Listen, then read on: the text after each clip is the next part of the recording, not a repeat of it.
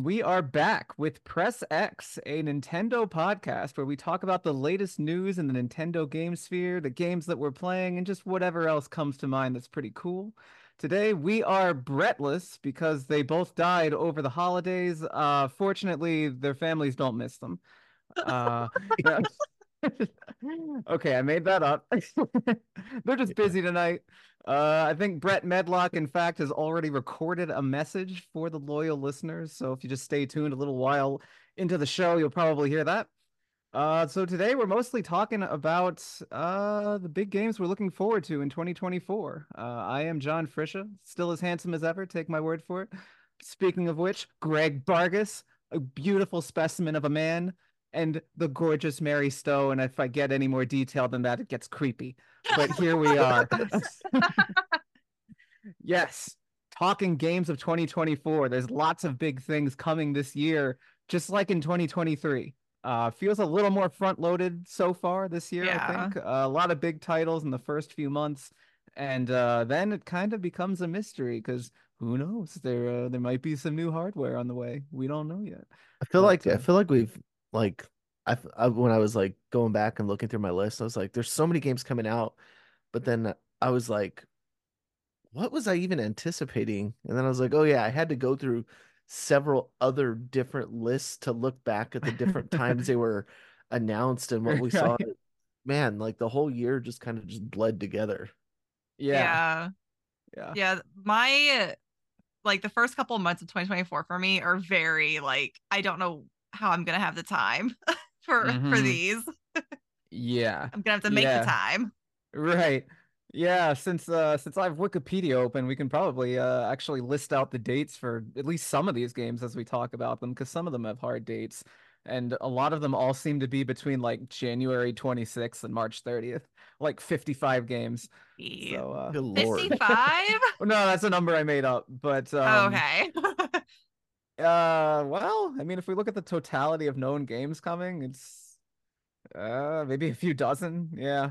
So my made up number might not be too far off. So uh how about uh Greg? You want to start us off of what one of your most anticipated games of 2024 is? Yeah, and then uh you know, it's just like but I will say this though, especially with all the you know the you know these these games like coming out so there's so many at the beginning of the year, but I feel Mhm. like it's just going to be another case like we had last year like we were talking about on the last show uh the Sonic Team Rumble or whatever that came out and we are like, "Oh yeah, that Oh. game's coming out. That game's coming out." Oh yeah, that was one we're not really excited for, but then it was like it came out at some point in 2023 and we didn't even bat an eye lash and like Wait, whenever wait, you mean Crash Team Rumble? was that what is what did I say? I think you said Sonic Sonic, Team. Team. Rumble. Oh yeah, I meant Crash Team Rumble. like man, that game's so forgotten. We haven't even heard yeah. of it. I wish there was a Sonic Team Rumble. Yeah, Yeah. just speaking it into existence. I thought you were talking about that uh the that Apple Sonic game that's apparently awesome. Yeah, it looks nowhere. it looks cool. It- yeah, it looks great. But no, It's don't like put what- that on consoles. Yeah, what all Sonic Sonic fans have been begging for is like a a true Literally like that. 3D fun Sonic game, not like Frontiers style, but Yeah. whatever. Yeah. All right, your Uh, game, Greg. I'll start it off with one of the I'd say I'd say still highly anticipated, but uh it's between the three of these. I'm gonna go the Plucky Squire. The Plucky Squire, I mean, we've seen small amounts of of new gameplay footage. Um, you know, we've seen it in a couple places, but I think it just has so much character, so much charm. It's right up my alley in in terms of the type of, you know, 3D game I want to play. You know, I'm not I I find myself more and more as I get older, like, why am I depriving myself of these like fun little like gem experiences with fun characters? I like I, I don't I mean Apex Legends, yeah, that's for the the quote unquote hardcore gamer in me, the competitive gamer. But I I find it hard to not like games like these, you know, that they have Mhm. like a little bit of flavor of of Kirby or Sonic or Super Mario or you know, um, Banjo Kazooie, Donkey Kong, like those three elements that are just fun to play and this looks like it has all those plus more. I mean the Mm. the way the visuals are in the game the way you can go from each area what you know seems to be like you know the story. I don't know it just seems like a very standout game for me in 2024 yuck feels weird to say 2024 Oh, it's It the is. we shouldn't be here Yeah. It's the worst. Yeah, we Time all should have died by now. Yeah. Well, you just stole one of the ones on my list. I was also going to Mm. say Plucky Squire. Ka-chow. If no one mentioned it, I was going to list it as like an honorable mention, but ah unnecessary now. So, yeah, no, the, I mean, everything we've ever seen of this game, it just looks beautiful. Mhm. Like, yeah For- absolutely for- gorgeous for me, I'm worried it's going to be another one of those. Yeah, I'd really like to play that, and then I just never touch it till the day I die. So we'll see. Maybe it'll get like a bunch of like Baldur's Gate 3 ish scores, and I'll be compelled Yeah. to play it eventually in like Yeah. I'm- I'm- 2025. see i'm like cautious about it because it looks almost too good to be true Mm, or like that the each of the sections wouldn't be padded enough with content to to like really feel like a genuine level uh-huh. like it like it like um uh, uh what was it it was like the game like uh like 198X or something like that it had like these very memor- 20XX and 21XX. no no no not not the mega oh, man not that. clones. Oh, yeah all those those were very good i did play 20xx Yeah. um no it's like a kind of like a 80s like retro like storytelling game very short but each of the the sections where you're in different genres of of like arcade 8-bit games are are very small and contained. So you never really get like a full like it never really feels like a full like set of levels or levels that you play it's more like story beats that are sliced into these genres and so i'm hoping that the plucky squire isn't that i, I feel like it are it's already showcasing itself to be much bigger than i anticipated which Right. is good but i feel like it's either going to be like you know a solid 10 out of 10 or it's going to find itself in the 7 out of 10 it could have been better because it lacked you know the substance. Yeah. substance the, Yeah. the meaty yeah the meaty portions of the game where it could have truly expanded on on these areas that you're switching to but it looks good i'm i'm Mhm. optimistic about it Yeah. yeah. Yeah. I'm hoping for kind of like what I experienced with Death's Door. Like I'm not expecting like a 60 hour game, you know, but Mm-hmm. I think my expectations for it are it's going to be a nice relatively short-ish maybe experience but it's still going to feel like very fulfilling at the end of it like i'm not going to sit there and be like oh my god i wish it had more of this or more of that i'm gonna be like you know that was a really good game and then i replay it again immediately like i did with death's Yeah. door cool. Cool. All right, Mary. What is your first highly anticipated game of 2024? Ooh, where do I want to start? Okay, I'm gonna I'm gonna start with Arzette the Jewel of Faramore. I'm I So, felt that so- was going to be yeah, it. yeah, I'm so excited for this game. It comes out on Valentine's Day, uh, February 14th, 2024.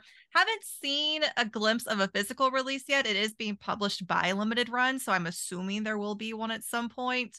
yeah. But yeah, for anyone who's not familiar with it, it's made by the guy who did like the HD versions of the Zelda CDI games. It's basically a love letter to the CDI games in that era and yeah, their uniqueness, you know, their charm, they're their u- character. unique their If- charm oh if they have was- charm Yeah, if there was ever something that didn't deserve a love letter, it might be this.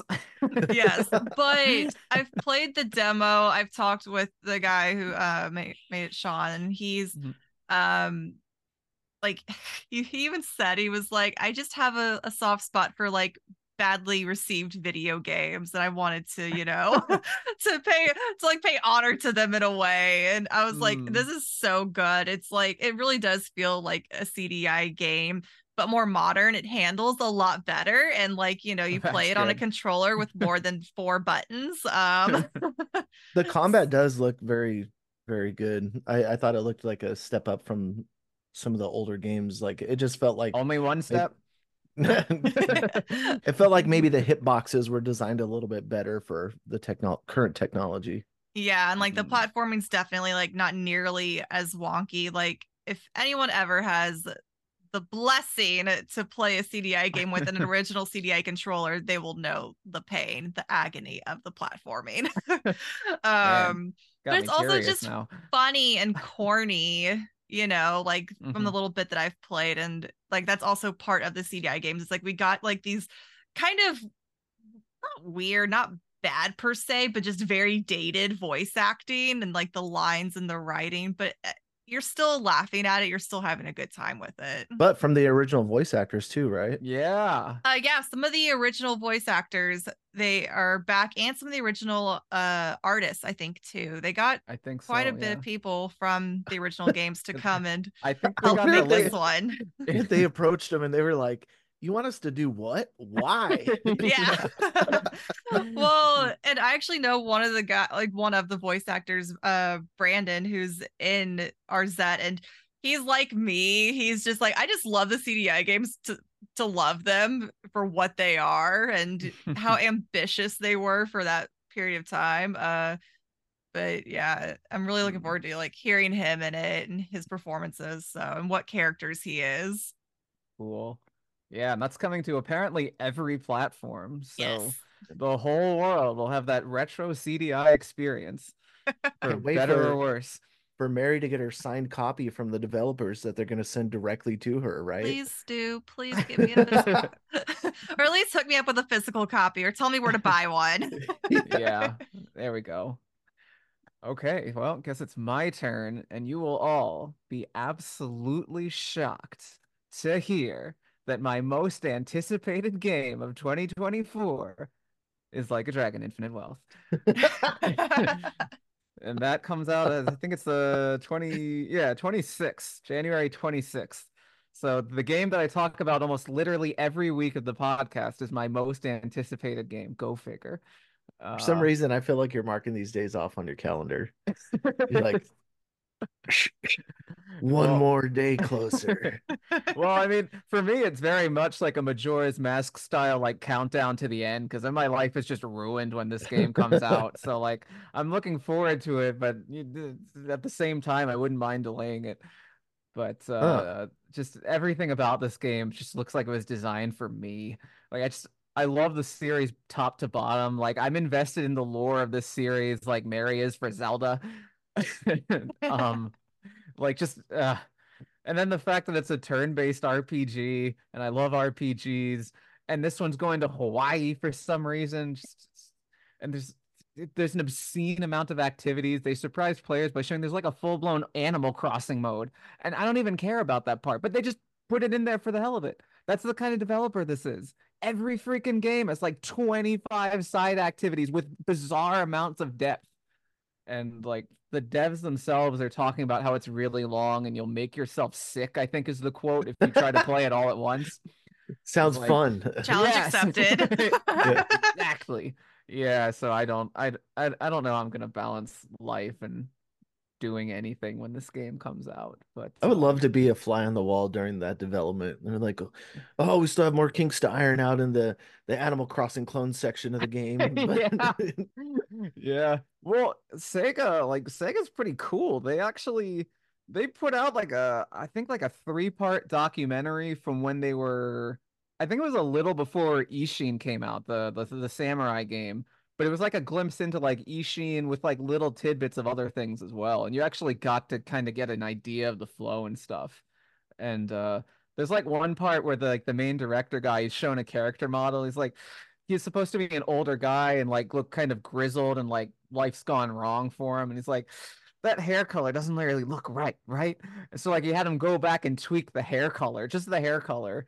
And then like later in the documentary they swing back to it and he has a new hair color and he's like uh, that doesn't really look right. Never mind. Go back to the old hair color. And it's like, like and like that's the development process of like a dragon that's but, great. um, yeah yeah so if for some reason you're into that sort of thing i heartily recommend it. I, I think it's on the sega youtube channel but uh yeah that's that's my first pick. That'll be like a hundred hours of my life gone.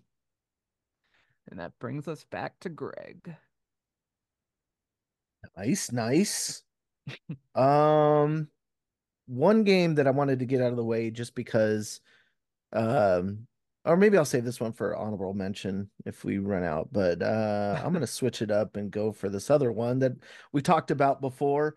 No rest for the wicked. Um, I don't Oh, know.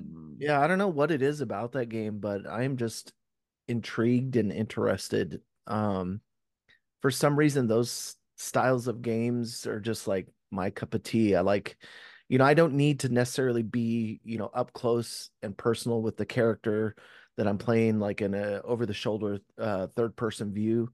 Mm. Um, I I don't know. I just it this just like the level design, uh, like I said before, the environments, um, Do you, do you want to remind the listeners real quick just what the game is in case they don't know? Yeah, and I think it's um uh it's gonna be an early access, right? Isn't that something we Um, talked about. maybe. I don't see any mention of it on Steam yet, but yeah, I was I have it wish Double listed on Steam, that. so I pulled it up So yeah, Oh. look. maybe. I want to say uh, you're not yeah, go- crazy, and I do remember some form of early access. Um, I just can't remember Okay. what quarter. Yeah, I don't know. But in general, though, it's an action RPG from Moon Studios, the Ori people. Mhm. Yeah, and Yeah. and so it's like a like not like a top down view, but kind of like a It is kind of like a Diablo-ish view. yeah, like a isometric, like kind of like Kind of. 2D, 3D world, but more so. I mean, the element, the, the the thing that got me most was like how dense everything looked, and I like that much more than like something where you kind of have to use your imagination a little bit when playing something. Um, you know, even even Baldur's Gate, like my wife will, will like, hey, come check this out, and I'll look at it, and I'm like, sometimes I and then I get it, it's a different style of game, it's a lot slower, but like I guess that's where games like these shine to me. Like I one of the first games that I I was talking to a buddy at a at a wedding not too long ago about Future Cop. And I don't know if you guys remember that game, but it was like a a Old- yeah, electronics arts game where it's same same style of view, but you play as like a this futuristic cop in this this ship this uh walker that can change into a hovercraft and you have to take down these towers and shoot and fight Mm. bosses and stuff. But ever since that game, like I've always liked something about like these styles of like 2D, 3D looking games and uh, same Mm. with Diablo. I played that way Okay. back when um when only Diablo 1 was around and a couple others, you know, over the in the past, but yeah, I don't know what it is about this, but I I'm just it looks like some of the characters and stuff that they've shown in the trailer. The first one we got, I was like, wow, this looks great. I'm I was like thinking it was gonna be some knockoff like oh from the developers of blah blah blah, you get blah, but I was like, oh wow, this is really different. Mhm. Cool. All right. but yeah. I you mentioning that uh Future Cop game, I looked it up and that's that is very PlayStation 1 looking. Oh yeah. Those are some chunky, chunky polygons. Yeah, and I played it on on Mac too, so I had a little Oh, bit of edge in the visuals. Oh man. But it was weird. It, it had a, a PvP aspect to it, where it was like a like you battled your other the other person's base, Mm. and so you like build up your turrets and and destroyed their their ships, and you you could get like different attacks like electricity and machine guns and stuff. But it was it was pretty fun. I used to play my brother all the time, and he just whooped my ass in it. Well, cool. Hopefully they'll make Future Cop 2 any day now. I hope so. All right, and we're back to Mary. All right, I'm gonna steal this one from Brett because I have a feeling he's gonna mention it in his little recording. Uh, the Persona 3 remake. I'm very, very excited for Reload. Reload. Yeah, Persona 3 Reload. So I've uh, been playing through the Persona series since I like played Persona 5 Royal for the first time. I took Brett's recommendation to play Persona 4 Golden, and now Persona 3 Reload is going to be the next one. So I'm just working my way backwards Yeah. somehow through all the games. I did that with the Fallout series as well. Um, but I played I did play a demo like of this one like at PAX West and it's it's gorgeous. It feels a lot like Persona 5, which I know people don't like like people saying that, but it's also based off of like a 30 minute demo. But visually, it's like the modern Persona 5 uh graphics, but it's even like better somehow. Awesome. Hell yeah. So, and I really Yeah. like that style. I think that style like fits the series like really well. And of Mhm. course, the music is is amazing. I was like, can I just stand here and listen to like the battle theme? the music's pretty great. Yeah. yeah. Yeah, the I mean obviously I've only seen the trailers, but it does look really pretty. Like just like you said, it looks like Persona 5 but better, which I Yeah. mean, great. Like I mean, you don't really have to do anything more than that, right? 'Cause Persona yeah, I was 5 like, y'all could have just given me Persona 5 exactly as that was, and I still would have been happy. right, but right. They even took it that extra step further, it looks like. Cool. Yeah. Uh, I think Brett mentioned this the other week that like we're we're curious to see what the dungeons are like in this game because apparently they're all like bespoke actual dungeons now. Whereas in, Okay. in the original it's just like randomly generated and like kind of monotonous. Okay. 'Cause Hmm. You're you're the whole the whole game you're just climbing up one tower basically. And past certain points it looks a little different, but it's still just generic corridors with different colors basically. So Okay. um it should be we're expecting a big big glow up here if yeah. they're not doing that anymore. So that should be exciting. All right, looks like we're back to me. Hmm, should I go with the obvious or with an unexpected one? uh Surprise all right. I'll just go with the obvious because I think in this particular crowd, I might be the only one with this game. Maybe. We'll see. Final Fantasy VII Rebirth. That's my next one. Ah. I can pick a different one. No, no, no, no. It's fine. I, I have I have another list I can go through, but that was gonna But- round out my February games. Greg already took one of yours, so I'm backing out. It's over. There's no more rebirths for me. My next game is all right. How about this? The fantastically named Unicorn Overlord. I keep seeing that. Okay. And people okay. talking about it. It is. You have to pay attention to it just based on that name alone. So, uh, so first of all, I think I think Persona was February second. I think was the release date, give or Um, take. Um, yeah, February 2nd. Okay. And now Unicorn Overlord, that is March 8th. God, all these games are packed within a period of like 45-ish days or whatever. But uh so Unicorn Overlord, for those who do not know, it is like a tactical RPG of some sort from Vanillaware, the uh the people that made 13 Sentinels and a bunch of games that I haven't played. And Brett is the opposite. He's like beaten all of them except 13 Sentinels, but he likes all those games too. And all their games are known for having these really beautiful 2D uh like hand animation and stuff. And we still don't really know what this game is unless you've been paying attention to like random tweets and stuff, and I can't be bothered with that. I'm just mm-hmm. taking it on faith that this game's gonna be real good. I saw some of the the combat like illustrations and animations, and Yeah. it looked really different. I mean, well, I mean, this art style is like just very much Vanillaware. Like all their games basically have this sort of art style where it's like yeah, almost like painterly in a way. yeah. Like while still being like visibly anime. Like it's beautiful, whatever it is. I don't know. Like whatever it is. But like I just loved 13 Sentinels so much that at this point I'm willing to take this game on faith. Um I probably will not buy it at launch just because I might still be playing Infinite Wealth then. We'll see. Or I'll be like gearing up for uh oh no, Final Fantasy will have been out by then, I think. Yeah, February 29th. Yeah, okay. So I'll be playing that. So I'm sorry, Unicorn Overlord. So maybe I'll buy that in April and thus bump Baldur's Gate to like June. God dang it. Quit bumping I. Baldur's Gate back. Blame all these games, man. So yeah. Which I may be playing Baldur's Gate soon. Oh, Yeah. well then. Stay tuned Yeah. on that front. so yep, Unicorn Overlord. Don't know what it is. I just know I'm gonna get it. Back to Greg. Um. So this is another one. Uh, I don't think there's a confirmed release date yet, but we know it's coming in 2024. Mm. But who knows at this point?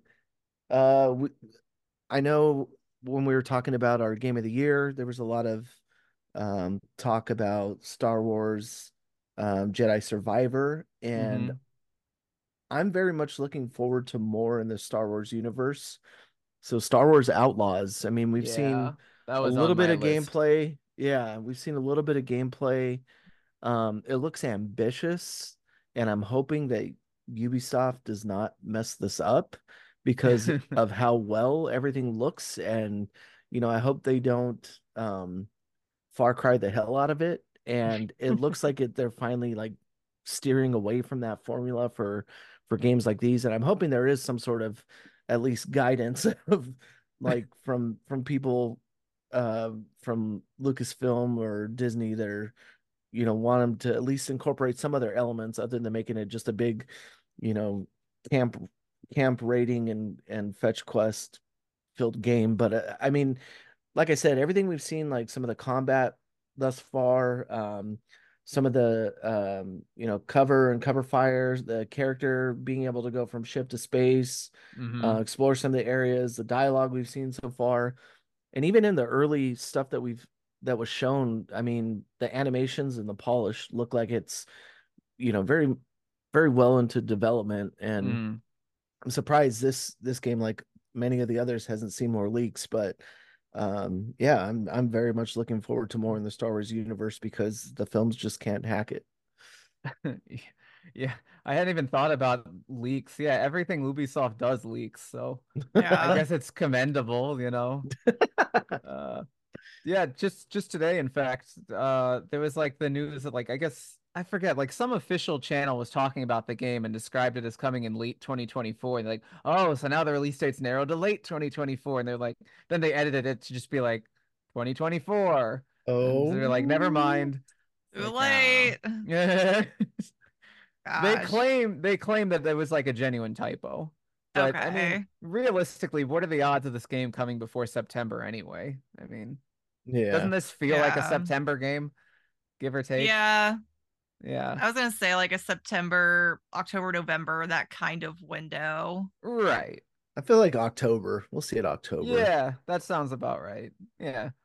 Um yeah, basically I would just echo everything Greg said. Like it's so rare that I care about literally any game that Ubisoft makes.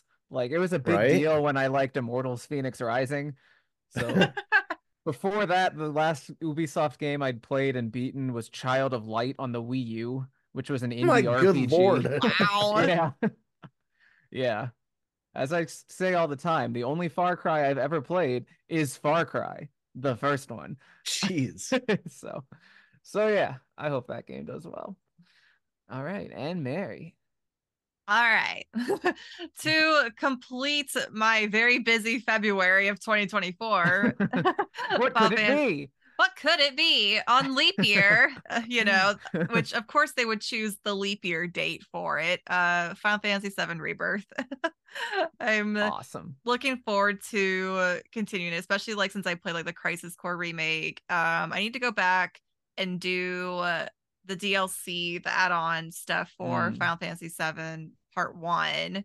Mhm. So, but I'm really looking forward to seeing like where it goes, what it does. It's gorgeous. I'm gonna love it, you know, but Yeah. it's I'm very I much forget. looking did, forward Did to you it. play Final Fantasy VII like the regular?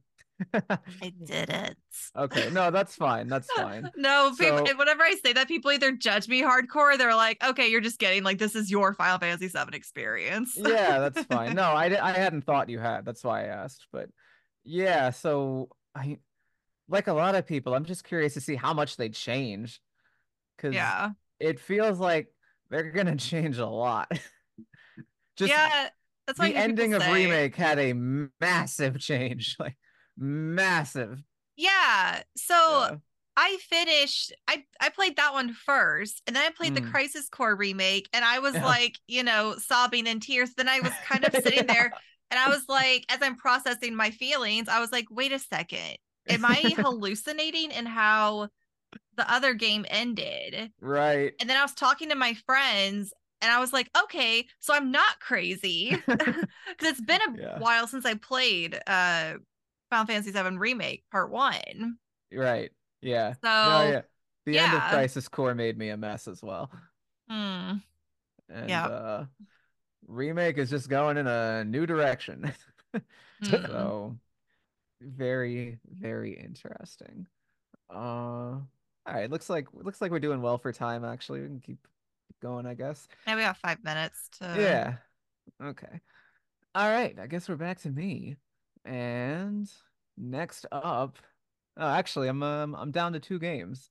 So uh, and they're both fairly obvious ones too. So I can't make you go what? I guess I could make up one like uh whatever the next like Forza game is. That's my big gosh. thing, baby. I would not believe you. I cannot picture you playing a racing game. I suck at them for one, so that's barrier number one. But uh no, uh Visions of Mana. It's a game I Oh, yeah. almost forgot to even include on the list, but no, I'm, I'm genuinely quite excited for Visions of Mana because like I mentioned in previous weeks, it just looks beautiful. And uh the last quote unquote new mana they get they did was the uh the Trials of Mana remake, which ended up like really fun. It was pretty mindless and the story was basically nonsense, but it was because they just lifted it straight from Super Nintendo. It was really faithful to that. So I had a like great time with that. And it's really replayable too. So I'm like more optimistic than I would have been pre that game for this brand new game because it looks like it looks like they know what they're doing now. It's like the the train is headed in the right direction and uh Square like really needs wins right now. Like they it feels like they're kind of struggling a little bit. Like Final Fantasy 16 one of the brats loved it. I did not. Uh a lot of their games it feels like have kind of um what's the word I'm looking for? Um like Greg, what is the word I'm thinking of for a uh, reception? Kinda like falling flat or like mediocre, like, lukewarm. It's it's it's a word like mixed, but like there's like discussion around it. I'm not sure. But what I will say though is I do feel like where Square is at right now is where Sega was at like five or six years ago, like trying Okay. to get their ducks in a row, try to figure out, you know, what to execute on. And I feel like Divisive, that was the word. Go Divisive. ahead. Mm. Go but I feel like Son- Sonic Mania was like one of the games that finally kind of steered the ship back in the right direction, and then the Mm. positive things started to happen. And yeah, you know, we we got Frontiers, but I mean, look at the lineup that they've been working on. I mean, you have um, you know, um, all the the game, the Yakuza games, and Mhm. others that have spawned from that. And I feel like they've they've really hit the ground running on their their Sega owned IPs, and and I hope Square can sometime in the near future kind of circle back on what they're excellent at and and Mhm. position themselves well because And their the future is thing is- questionable. Yeah, like well the thing is like I kind of felt like they were genuinely headed that way like 2 years ago. Like like right before Forspoken came out, it felt like things were actually going okay and then that game came out. And Yeah. And like uh, I don't know, like and and even with their games that are like genuinely good, like I trash Octopath Traveler 2 all the time, but then I have to make sure to say it's it's a really good game. Like despite all my complaints, it's still like an 8 out of 10 game.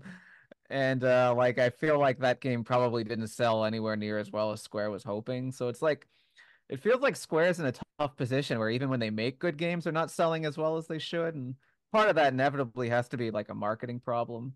Because you have games like Various Daylife that nobody on the earth knows what it is, and it just it came, it bombed, and it went.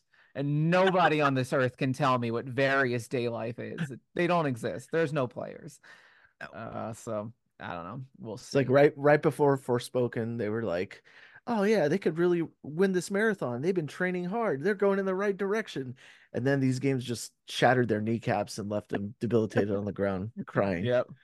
It's up to those Final Fantasy pixel remasters to just keep Yeah. selling now. Yep. All right. Well, probably take a break here.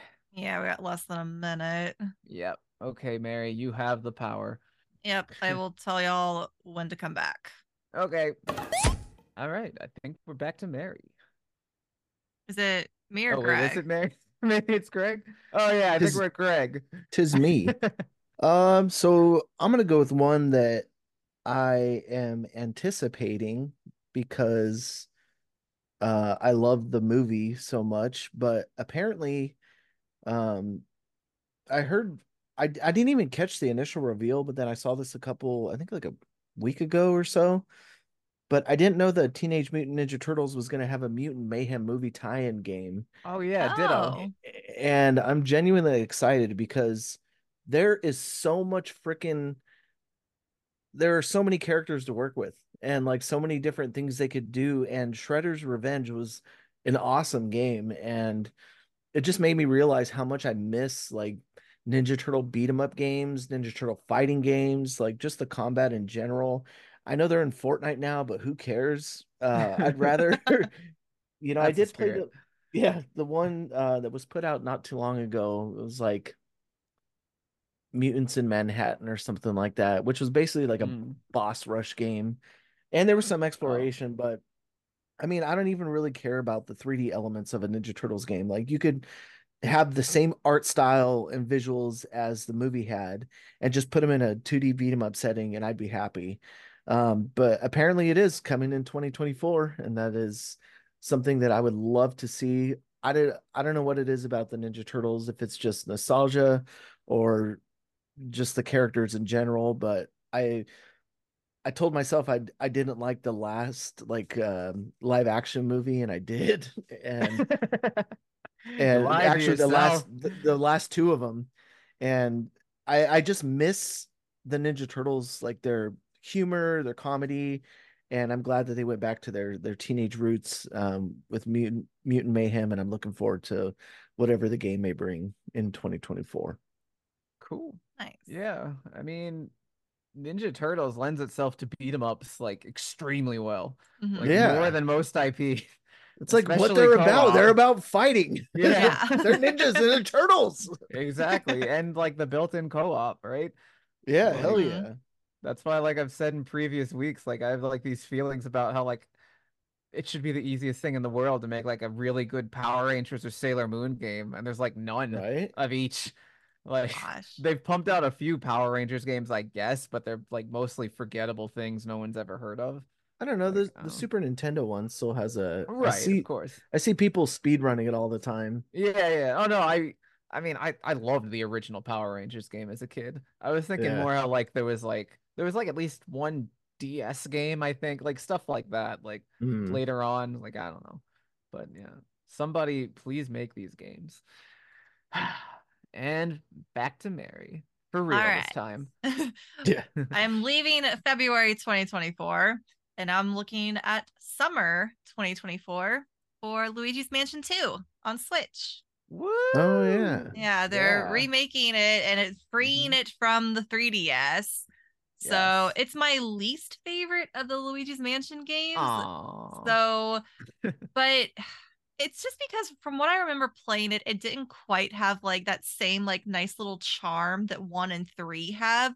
So I'm Mm. hoping that like with this like 3DS to Switch port, they're doing all this like remake upresing um stuff that maybe like that little bit of like special Luigi's Mansion magic will be added to it and then I'll have a hard time deciding do I like it more than 3 because Luigi's Mansion 1 Mm. will always be my favorite. Oh wow. Okay. I know one's always been like the most speed runnable, so speedrunners like it for that.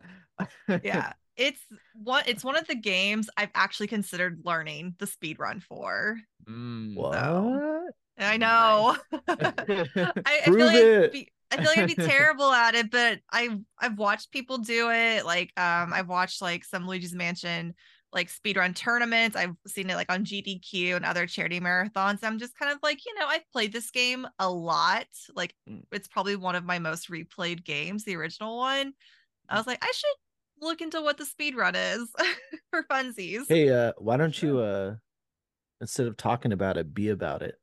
oh my gosh maybe next year i've got other plans for we we'll discuss that later for like our one of the questions we got but Mhm. i have plans this year All right.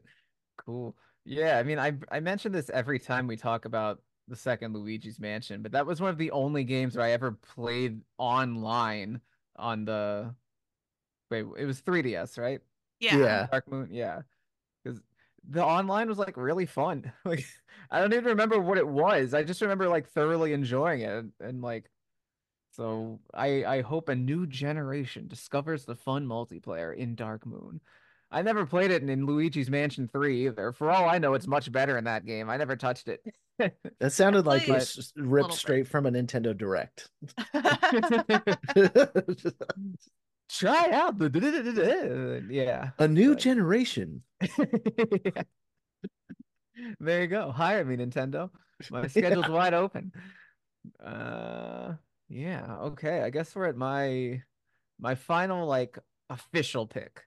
And it's last because my enthusiasm is steadily dropping for it, but it still looks really good. Metaphor: ReFantazio or whatever Oh, from yeah. Atlus, the Persona Team RPG.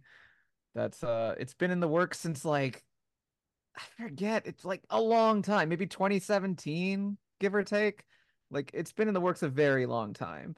And all we knew for years was that it was a traditional fantasy RPG from the Persona team, which sounded awesome. And then they Yeah. finally unveiled it. And I mean, again, it looks beautiful and I'm sure it's going to be really fun, but it looks to me more like a steampunk kind of game.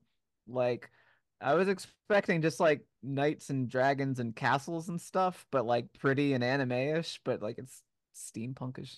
Like the actual gameplay it just looks like Persona in a steampunk setting. It's like, oh, we'll see. We'll see. Um again, it's probably going to be really good. And I like how we discover that you're going to be able to just attack things on the world map and kill them if they're really low level. That's good. Learning is the right good. lessons from Earthbound 30 years ago. Uh, so yeah, I mean, and I mean, I can just sort of take for granted that the soundtrack is going to be like baller, killer, awesome. Make Persona, bleed. Persona 3, 4, and 5, all of these ridiculous quality soundtracks. Like Persona 4 Mhm. is like my yeah, third-ish favorite soundtrack in a video game, fourth maybe. The point is it's spectacular and phenomenal. And if you haven't heard it, you should hear it. But uh yeah, Metaphor: ReFantazio, that's probably going to be really awesome. I'm just getting more and more confused about what it is. Yeah, because wasn't the last thing that came up was about how like it's more of like an action RPG when lower Well, level enemies yeah, that's more powerful. that's what I just mentioned. Like for for for Sorry, I missed that. No, it's okay. When enemies are like way lower level than you, you can just hit them on the world map to kill them. And then you don't have to go through the turn-based, you know, going through the motions. It's just to speed things up. You want it slow and painful. Well, then uh I guess try and force a turn-based battle anyway. Yeah. All right, Greg. What's up?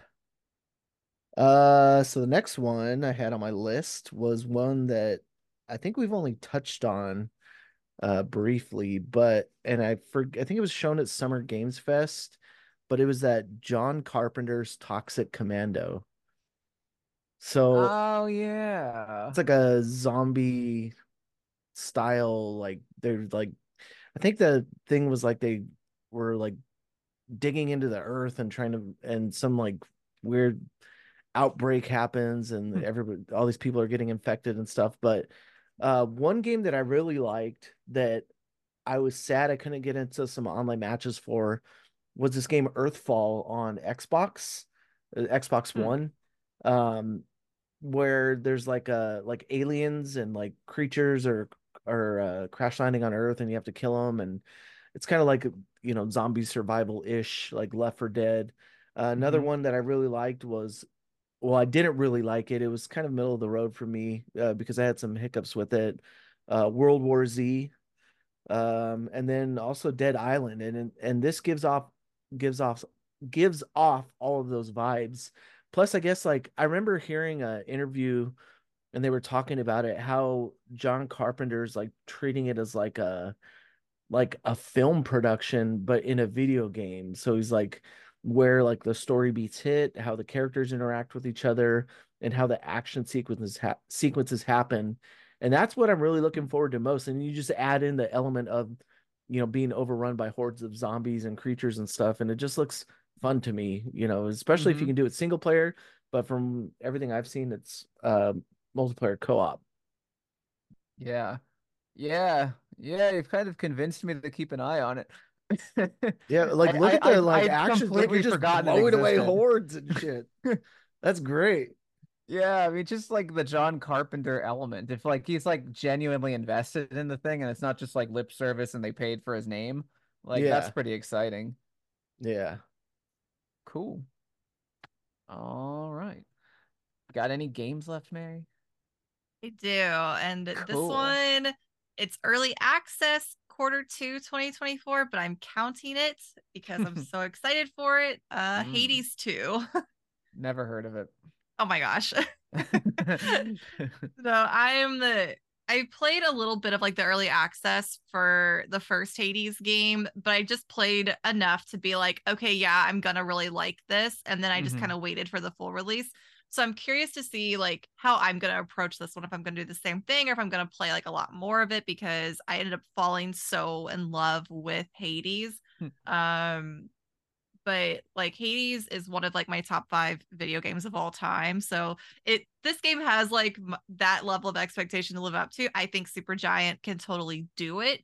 Um but I'm looking forward to like meeting new characters, seeing what characters return and then just like enjoying like this really crisp, detailed, beautiful art style that they have and then the music as well. Like I listen to the Hades soundtrack like just while I'm like doing stuff around the house, while I'm doing work. Hmm. So it's What a nerd. I know. Push up your glasses some more. but it's Mm.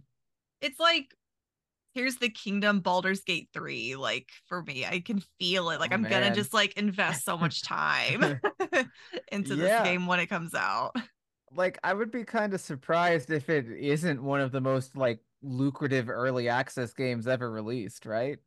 It's like Uh. what like what even is the competition in that respect? Like Baldur's Gate 3, I guess.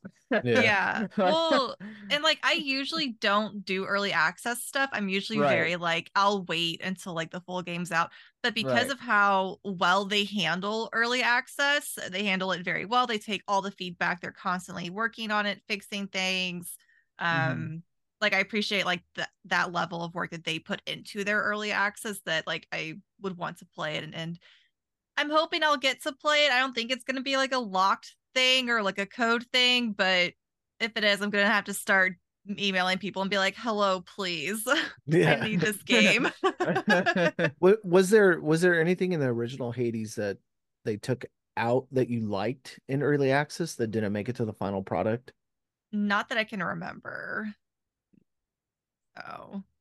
That's what always I'm I'm always worried about is like there's something like there's a you know chain of uh like attacks you can do or certain things you can do to that makes this part seem easier and the developer says oh that was a Mhm. little too easy for our hardcore gamer audience so we had to remove it or something like that.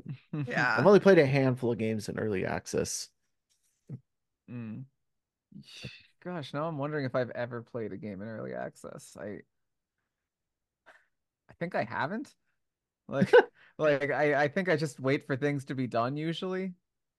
Um Yeah, no, I don't think I ever have. Like I I could, never like- thought about it before, but I think all the ones that I have I could probably name off the top of my head. And they're like Mm. very like I don't know, like one of them was Action Henk. It was like a okay. like yeah, it was like made a, up. it's real. It's it was like a basically like a you speed run these courses, you jump, slide, and hit these lips, and like, but you're this like a toy action figure that lost his gusto, and and now he's like back into training and hitting all these ramps. So you have like a grapple hook suction cup. But I met the developers randomly at the game developers conference one year, and uh, just kept getting updates for it. It was actually a pretty fun game. Uh, and then Chasm was Graphics another are one. nicer than I expected. Yeah. Chasm was another one. Mm. And then I guess if you count Fortnite, But you don't apparently. I mean, I would as early as I played it. Yeah. I was really into it for a while, but not when things started to get bananas. Mm. You're an OG, now you're like a Fortnite hipster.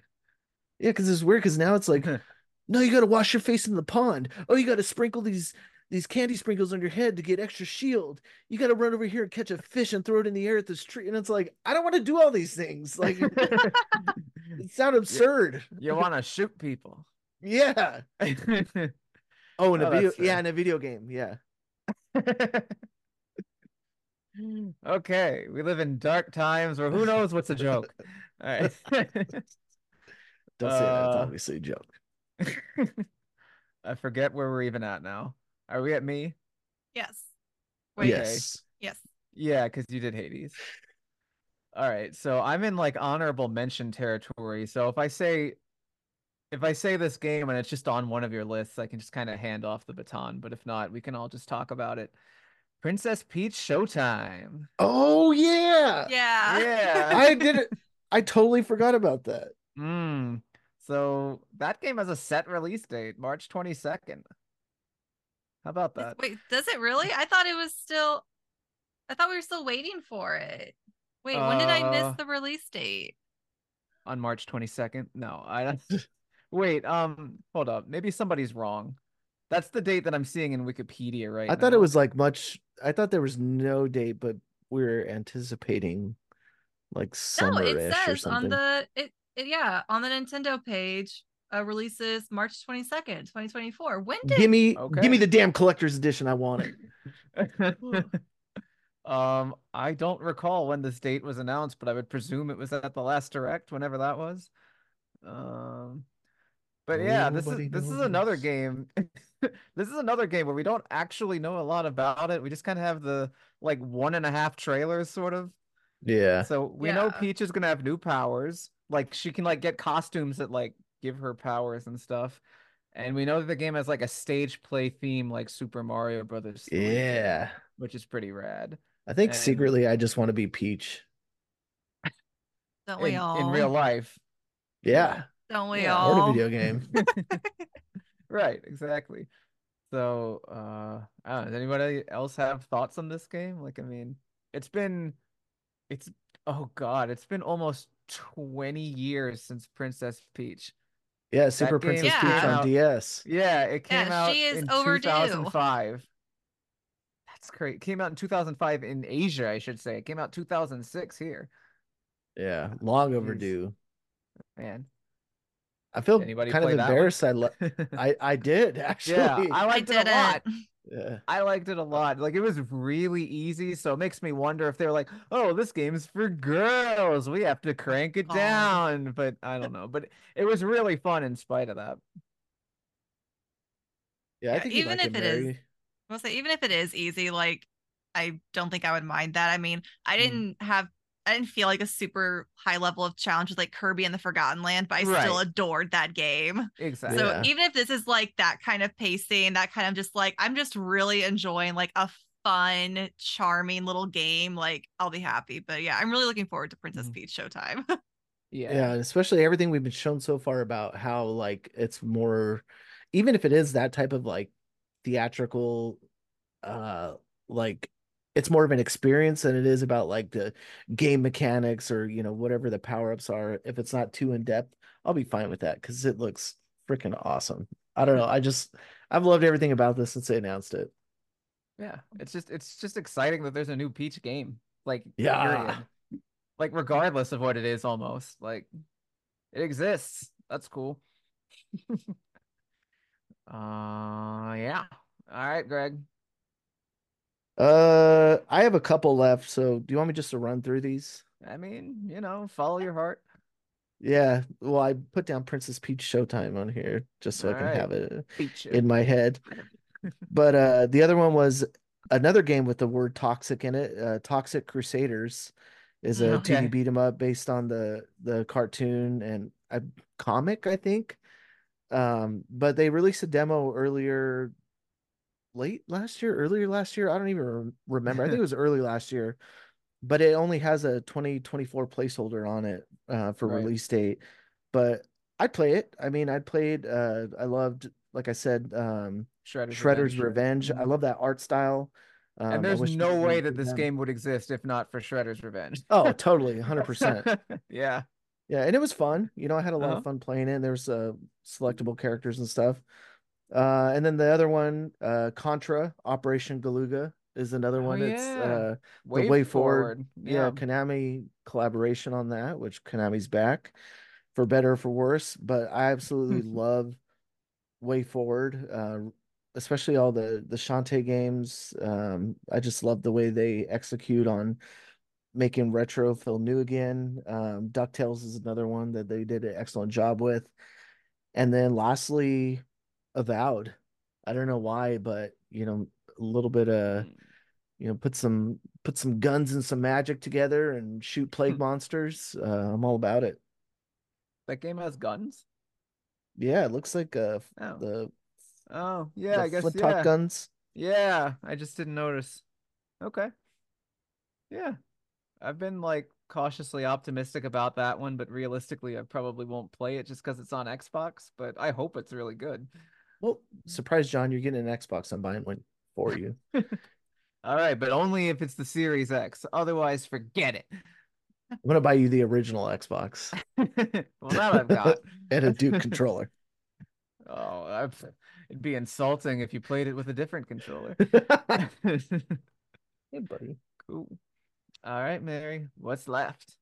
Uh, all right. I'll also rapid fire through. A I mean, you don't have little- to, but just, you know, Well, yeah. I don't have anything. I don't have too too much to say Right. uh, about the remaining ones. But Europa, which I just realized they announced a release date for last month. Uh, it comes out on April 16th Oh, of right. this year. It's very Studio Ghibli looking. Mhm. Looks like it's a nice like oh, yeah, yeah, uh, like yeah. exploration through like the landscape through these environments and as someone who really enjoys like studio ghibli films like with this art style it's like okay i get to like go explore a world that feels like very similar to that and like i'm interested to see. I see there's a demo now too. I didn't know there was a demo so i'm Mm. gonna have to download that soon and Ooh, check it out. The water looks pretty. yeah it just it just looks really really gorgeous i think.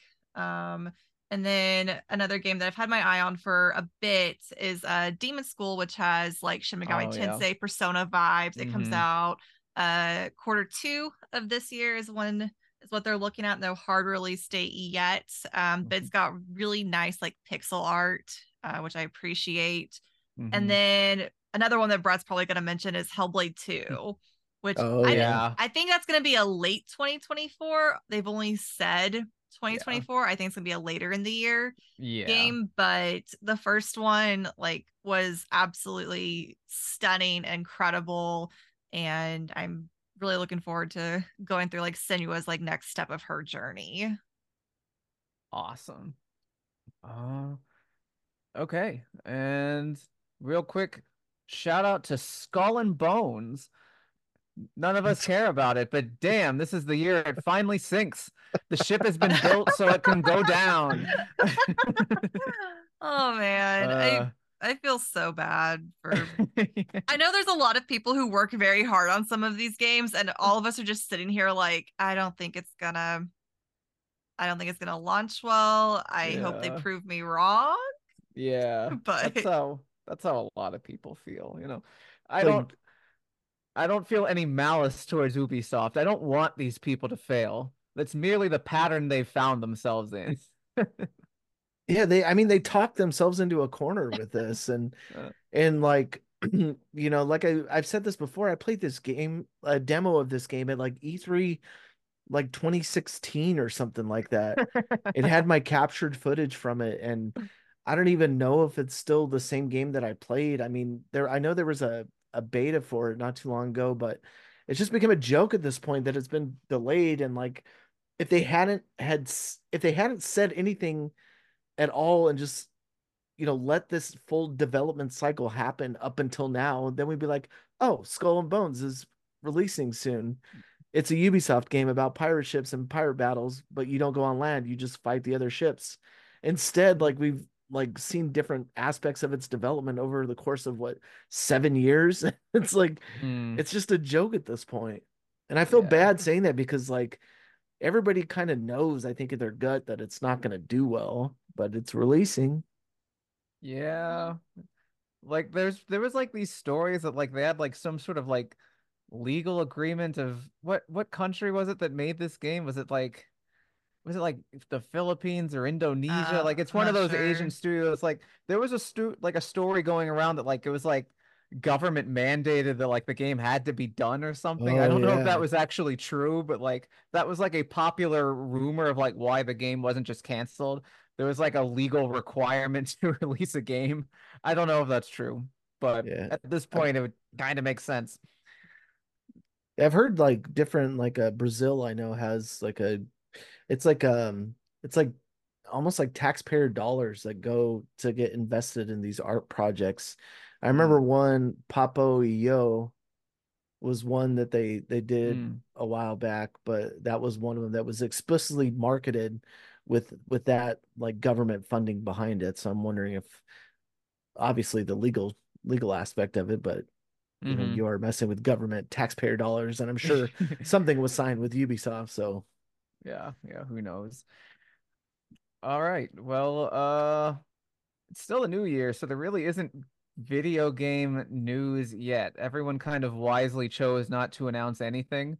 I'll just give a quick shout out as I mentioned in passing much earlier. Earthbound is turning 30 this year, and uh, apparently uh the the people that like own like manage the IP basically they're saying to expect a bunch of exciting 30th anniversary things. Does that mean an Earthbound remake? No. But yes. But you'll if you live in Japan, you'll probably be able to buy a nice t-shirt, maybe a pencil case. So uh I don't know. Can't wait to see how much of the the fun stuff is region locked to Right. specific countries. Yeah. Meanwhile, there's people that would like sacrifice their child to get an official Mother 3 translation, but uh, Yeah. Tragically those Hey, children will remain on it's turning 30, mother 3. This could be the year. That's three with a zero. It's like 10 times the Mother Yeah. 3. let's So, start a rumor that you heard it here first. The first leak was from Oh my Mary gosh. Stowe. Mary wants a cookie. Mother three confirmed anniversary. just follow the math. It works out. Yeah. So uh uh I guess we'll uh we'll do our questions from Discord and then we'll actually earnestly talk about games that we're playing before we swing out of here. Sound good? Sure. Do it. Okay. All right. Our first question is actually a holdover from last week for, from Joe. And he very succinctly asked any gaming New Year's resolutions or regular ones? LOL. Anyone got any resolutions for this new year now that we're here? I don't really do resolutions. I'm one of those Hmm. people. I'm like, I don't believe in resolutions. I don't do it. Yeah, I yeah. I'm more about like reflecting and carrying over like good vibes, uh setting goals. However, I do have a challenge for You myself. do have a resolution. It's- Yeah. It kind of fits in like the resolution Not very punk rock of category. you, yeah, Mary. yeah, I've been there before. um, but this year for like all the games that like I'm gonna be streaming, I put it all on a wheel, like a digital one, and we're gonna spin it, and whatever it lands on is the game I'm gonna stream until I finish it. And once I finish it, Oh. I'm gonna spin the wheel again. So I'm just kind of leaving my backlog up to fate. There's about like 60 games on there. Oh, Oh shit. wow. So that's a big wheel. it's a pretty good sized wheel and like some are old some are like newer um i'm of course like setting aside time for like when final fantasy 7 rebirth comes out Yeah. but it kind of turned into like a oh this would be fun to do and like talking about with my other friends who stream and all of a sudden they're like no that would be cool what if like a group of us did it together and so there's like Oh. me and like two other friends i think some other people are starting to be like oh i want in on like the wheel the backlog So we're- chronicles. We're allure all of the making like our own little wheels to spin. So That's Well, that's cool. Yeah. Yeah. that sounds fun. Oh, I'm excited to hear what the wheel points you towards first. I will let y'all know. It's Kill happening like in a few Lennon. hours. Oh, dang. All Yeah. right. Exciting. uh, unfortunately, as I've said, my schedule is locked through apparently June at this point. Maybe September. We'll see. But uh I don't know, for me, um well yeah, again, it's kind of like a coincidental timing sort of thing. Uh I I literally started it today because I didn't do it on New Year's Day was um I'm putting myself on like more of like a regimented schedule schedule for like all my quote entrepreneurial things, my K-pop website, my video game. Uh today was day one, and as far as I can tell, it went well. Um if I find that if I like if I tell myself, all right, these are the specific hours gonna that I'm gonna work on X, I feel like like a higher sense of obligation to actually do stuff in that block. So like I feel like even if I said like, all right, all day I'm gonna do whatever, I might probably be more productive if I just say no, I'm gonna do it in this four hours because I I will feel the pressure to like do something in that four hours. So uh, you know, this was just day one of it, and again, timing was just kind of coincidental. Like I knew I needed to like kind of do something like this, and like this happened to be the time that I did it. So uh, we'll see how that goes. Uh, otherwise, my resolution is just to stay sweet, y'all. uh, Greg, you got anything? Yeah, uh, I'm like Mary. I need to knock some stuff off my backlog. Um, Mm. I did a little bit with uh I think I beat GTA 5 at some point, or maybe I was at the very end and never finished it, but Mm. I did that uh about a week ago, I think. And just feeling feeling like uh, I was gonna go back and do some of the side missions, but I finally felt like I was like up to date with where GTA 5 was before, you know, GTA 6 comes out and how many ever years. But I mean, I have so many games. I even started another doing that with another one, which was Resident Evil 4 remake that I played like four or five hours and just completely stopped. Uh, Final Fantasy VII, um, the original, I have it on the Switch. I probably put in Nice. like eight or nine hours of that and Mm. stopped. I And did there's that like, too. Yeah. yeah, there's like all these games that I have that I'm like, it would be so cool if you just finished when you started. Uh, Sonic Superstars is another one. You didn't finish Um, that? No. Oh, and so, man. yeah. Um, but those are, you know, just some off the top of my head that I need to go back and complete and get them so I'm not mostly so I can remove them from my hard drive and and download another four or five terabytes of other games that I won't play. Um, other than that, I've been trying to get back in the gym regularly and it's been so hard. Um, especially, you know, you get older and it's harder and harder to get motivated to go and Mm. uh, for So you right now you're only curling like 300 pounds. yeah.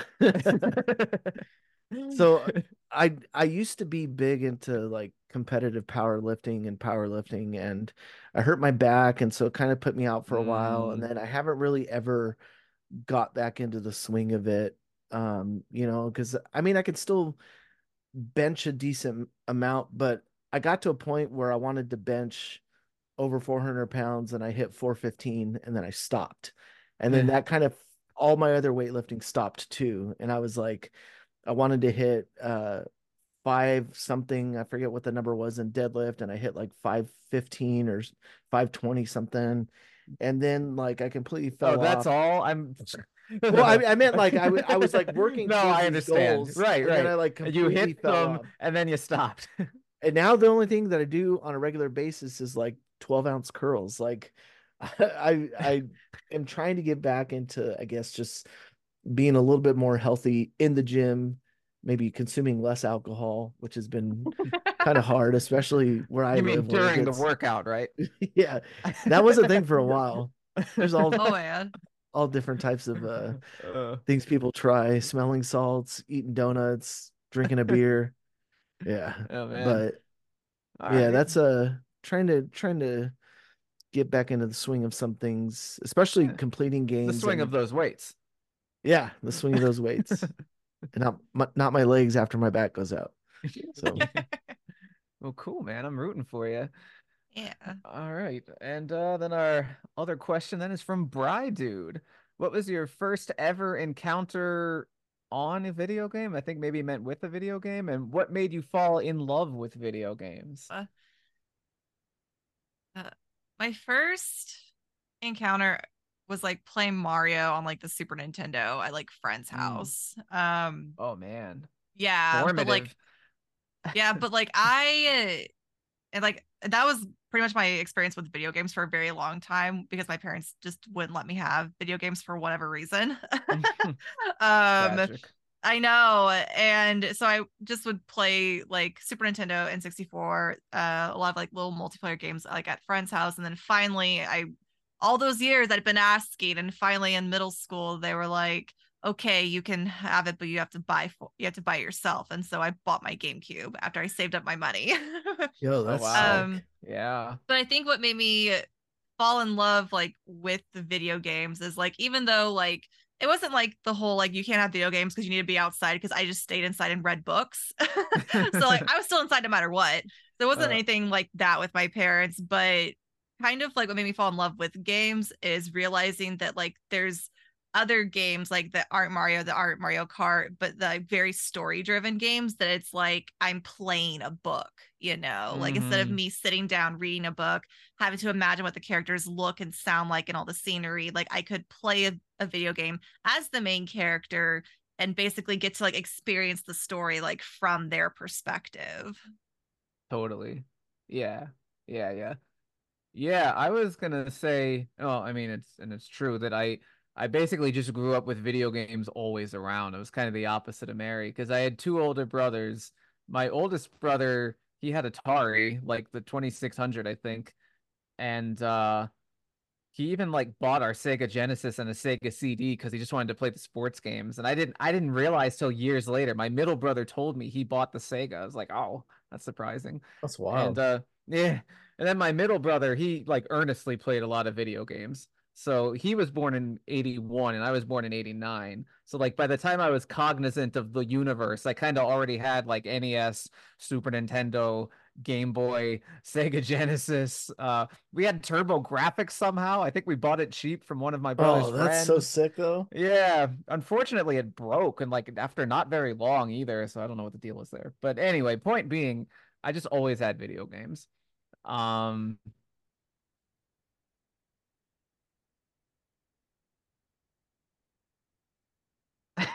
All right, awkward silence there as I responded to something. Um anyway, but uh piggybacking on what Mary said though about how like if video games could feel like books, um the game that like really enraptured me when I was I think I think I was probably only around three, four years old at the most. Uh, Lunar the Silver Star on Sega CD. It was an RPG with it had like the animated anime like cinematics on the Sega CD. That was a brand new thing at the time. You weren't getting no Super Nintendo games with like anime scenes. And of course they were like tiny scenes because that's what a Sega CD could handle. But it was beautiful. Like I could get the gist of the story just from watching my brother play it and like that game itself had like a powerful effect on my whole pathetic life for better or worse. Maybe I'd be a better person without it, but it's too late now. I'm all in because of Lunar. So uh, yeah, that's me. We have a Uh, few do we wanna- seconds, Greg. Unless they Yeah, want to restart Yeah, the I can- recording. yeah, I can go, yeah. I can run through mine real quick. Well, think. eh, well, Oh I mean, yeah, we'll go to the let's just let recording. Mary restart. Yeah, yeah. Okay. Oh, and yeah. also we're we're okay with talking about games we're playing. I didn't want to like just be a dictator, but like I just felt like we might as well do it. Okay. All right, I'll see y'all back here in just a few seconds then. Okay. So so my wife and I found this TikToker that goes live and it's like the closest close up view of his face and he's like just says the weirdest stuff. He's like Uh. Stop playing loud music. Thanks for the rose. And it's like a like tight shot of his face and he acts like he's eating McDonald's fries and does this thing where he goes and like you just like it's like watching a dumpster fire or a car accident. It's like you can't look away. Like, why is he saying these things? But she just told me about his his his new quip drop that just happened right now. And I'm just like, I can't wait to get off this call and stare at this guy's face. All right, so that's your additional New Year's resolution. Yeah, Catch all of his videos. Um Okay. but uh oh yeah yeah um so games that i when i fell in love. So like i remember being about like two or three years old and playing super mario 1 and like i didn't know what i was doing at the time. And then but i do remember how unique super mario 2 felt and super mario 3 and i remember like somewhat being aware that 2 came out and they were like you know all the kids were like yeah it's not as good as the original it's different or blah blah blah blah blah and and i mm-hmm. was just like i had a good time with it but i didn't really like really like you guys said you know playing a video game as kind of like a book and like i didn't really feel that big of an investment until I played either Resident Evil 2 or uh, Link to the Past. Those were like the two standout games because I don't think I played a Link to the Past when it first came out, but I actually Mm. I beat it on an emulator the first time I actually beat it. And then I would go back through randomly and like just keep I probably beat it like I don't know, 7 or 8 times uh, just on the emulator itself, but like that was when I really was like started to get like I guess like not appreciate video games but get what what they were trying to do in a story or what mechanics were or what different like the different styles were. And I, I felt to like appreciate it more not necessarily like uh, like more so like understand why people love them and and you know talking about them with other people that it took a long time to find a group of friends that really had like that kind of grasp on on love for video games it probably wasn't until my my roommate uh Cam that was the old editor in chief at PC Invasion Mm. like it wasn't until he moved in that I don't think I knew that you were roommates. yeah, he lived with me for a while, but it wasn't a, yeah, it wasn't until like when we did our OG writing back for Gaming Truth that I genuinely met somebody that loved video games or like to talk about them as much as I did. And I was like, wow, there's other people out there like that that actually played these games and experienced the story and got emotional and played Metal Gear Solid 1 and understood, you know, why those design mechanics were so unique and stuff like that. Mm-hmm. Yeah. Yeah. I didn't I don't think I found people to talk to about video games until I was in like college. Oh Yeah. wow. You had Yeah. to wait a while. yeah. I had to just sit by myself and play my little games. And Mm. yeah, it took yeah, man. Yeah, it was college, I think. And I finally found Wow. like people through like my little part-time job that I had in college and then like friends that I met in college that I was like, oh, hi. You you play video games too, like me. Wild. yeah. yeah. I think for me, like, it was probably in high school that I met people that played video games like as much as I did. Up until then, I'd still talk about video games. but Usually, I was like being the one who informed other people of the games. And I had like one friend who would like play a bunch of RPGs like I did. So it was like it was like a gradual, you know, a process of becoming for these Yeah. people. like in high school, like I knew people like other people that played Call of Duty, but like that was kind of it. Mhm. Yeah. Right. Yeah. So this is like Yeah. Xbox 360 Call of Duty. This is like peak Call of Duty years. So Yeah, that's Yeah. that was my my college and like what it was like I I lived in a fraternity house for like I think 3 years, maybe 4. I think it Oh, was man. 3. I'm just picturing you with a backwards hat all the time. No. Same me. but it would it, it would always like I don't know why it bothered me so much, but I'd go by people's rooms and they'd have, you know, PS2, uh, PS3, and it'd be like Madden, Madden. Someone's playing Madden. That someone's playing Tiger Woods golf in this room, and then there's like me with like my Wii in my my room, and then playing Halo and. And I remember I went to like a midnight release for Halo and nobody else got it, only like one or two other people out of like 30 guys. But like it was just weird being like, no, I want to play games for like story and stuff, not just like Madden. Like yeah. gross. Yeah.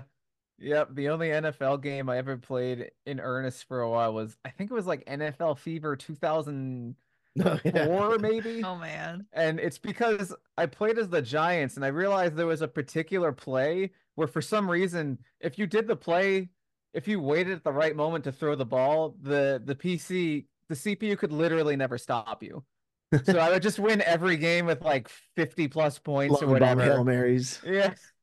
Like I I had the most invincible Giants team that ever existed by doing the same play over and over again.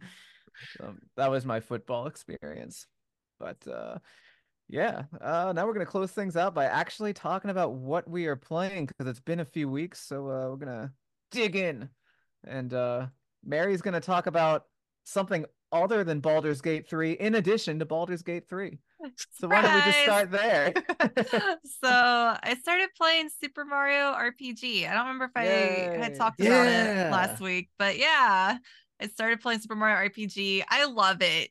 so much. I'm so bad at the timing though. Like I need to check and see if like there's like just a delay or am I really that bad? I'm probably just that bad at like timing like the extra I played it- actions. I played it in handheld and did notice a small delay Okay. with the pro controller on TV. And like I, I had to like kind of like retrain everything that I was doing before to kind of get the timing right. But I, I will say like even towards the very end, I forgot how how like precise or or not or Mm. like just lucky you have to be to hit some of the the the timings on them. Yeah. Yeah.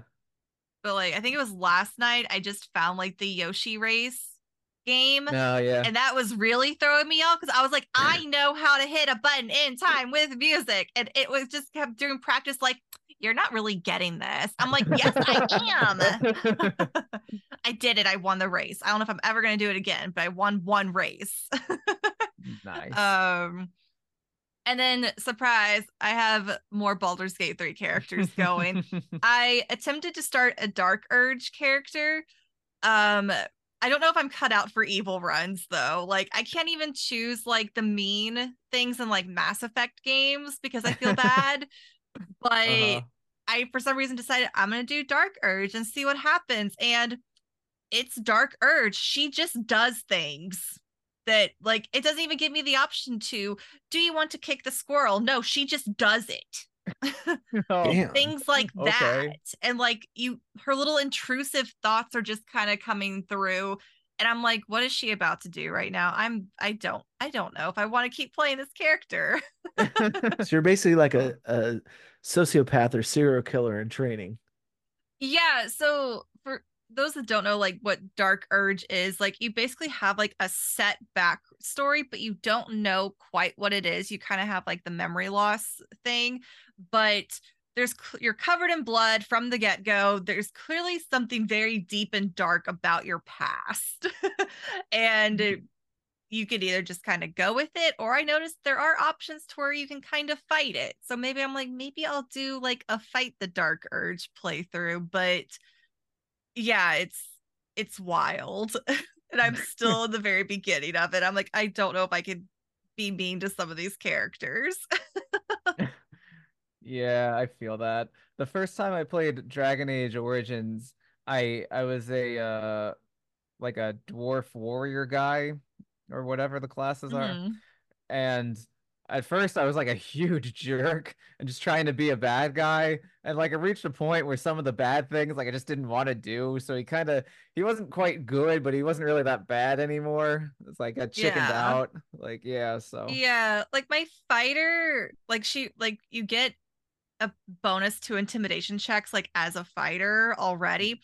So I was like, okay, like I can like intimidate my way like through some things and like I was pretty okay with like those dialogue choices cuz it's just kind of like, look, either you let me through the door or I force my way through the door, you know. Mhm.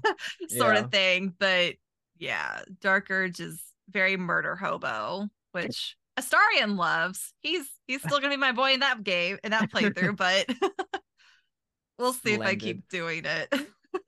yeah. Well, we know you'll keep us posted. yes. All right, Greg, what you up to? Uh, I like I mentioned, I beat GTA 5. I put Mhm. in a lot of hours in that game as of late, and man, uh, most of it was also testing out my new GPU just to see if I can, you know, what I could um turn up in terms of settings and everything. But that game, I mean, I saw someone did like a remake of the of the new trailer, and they remade it in GTA 5. But that game is still gorgeous, and I think I mentioned this before, just like how many mechanics are working together, how many just small missions you can do, events happening, places you can go, creatures, trains, animals, jumping in the water. Mm-hmm. Like you feel so small sometimes, like being on foot in some of these areas around Los Santos and and I'm very much looking forward to what GTA 6 will bring, but it kind of makes me miss you know s- something that something to fill that void of just being able to go out and explore and have things. I mean, you saw some of it in like Watch Dogs, but I don't think to the degree that you have the freedom to you know, go to the titty club or go pick up a prostitute or Yeah, you can't do that person. Zelda. Or, yeah, or like st- uh, stop a bank robber, and it's just like it really does give you tons of freedom around the city. Um, and I think that's why I played um so many of the story missions from GTA 4. It was a time where I played the main story and then all the DLCs, Ballad of Gay Tony, Lost in the Damned, and put a lot of time into that. It just really reminded me how much I missed GTA. Um, but I've been trying to solve this issue with my 3DS. So I was going to go back in and maybe do another playthrough of Super Mario 3D Land or some of the other 3DS games that I had on my bucket list. But I had, I put uh, a game that had a little price tag sticker on it by accident into the my my my Majora's Mask 3DS XL and now like game carts read sometimes not all the time. So i've been trying to like fish out the the sticky stuff in the inside oh, from the yeah there's a you know the little lock that goes there's like a a magnet or whatever that goes over the the lip of the 3ds cart to hold it Hmm. in. Mm. um so like you can feel it like like stick when you push a cart cart in there which sucks because like i mean there's so many good looking games on it and i got one of my copies of uh super mario 3d land to read but it's not my original one. So i was like damn you!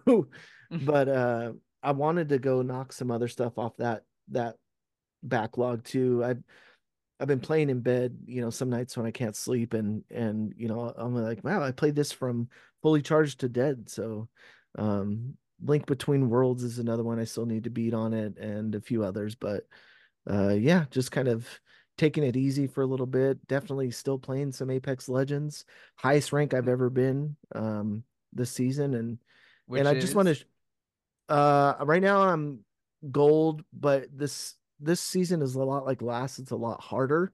I feel Mm. like. Um but I'm dipping my toes into platinum. I'm almost there. All right. They do this cool, cool. thing where you get to like the edge of your your rank and then you have to go through these trials. You either have to like win a game, place top 5 in like the next 3 games.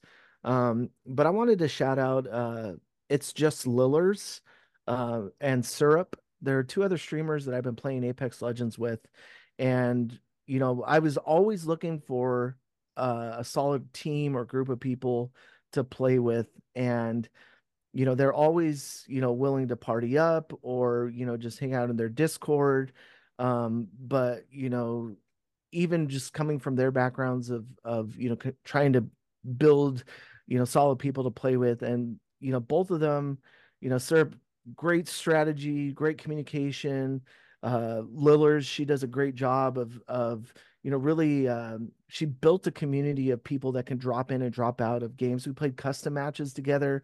We had a blast for like two and a half hours one night but i just wanted to shout them out because those are some of the people if you catch me and i'm streaming that i regularly play with but uh huge shout out to them. One last one to Bach and Six, thank you for having me on Friday Night Slurp.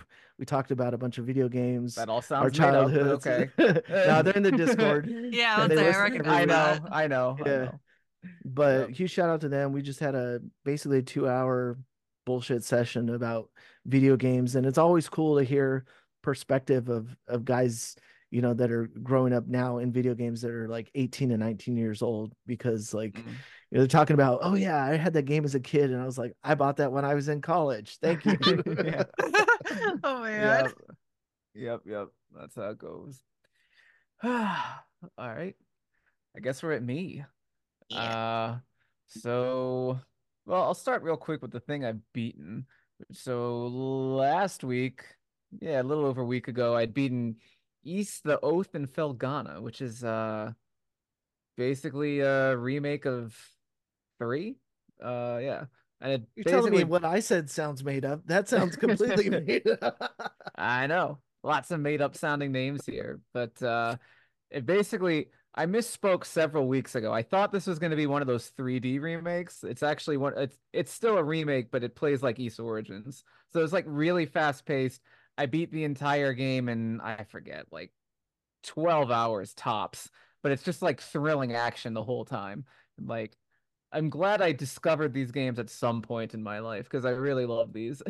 I'm probably not going to be as completely in love with like the full-on 3D action RPG remakes, but everything I've played in this franchise so far I love, so that's cool. I look forward to playing more of that throughout like the next year or two.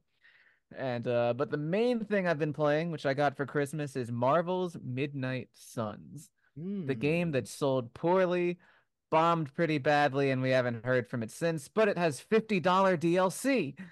Um It's a whole other game. yeah. I was genuine I was genuinely gonna buy the DLC and then I saw it cost 50 bucks to buy it all, and then I was like, never mind, I'll just play the base game. The whole reason I waited so long to get it was because I wanted to wait for a good sale and get the DLC, and like, nope, apparently not. But uh so this game is fascinating to me because it does it's such a fun game and it's also really janky. Like unusually janky for like a major IP game from a studio that was known for a really good game, which was XCOM.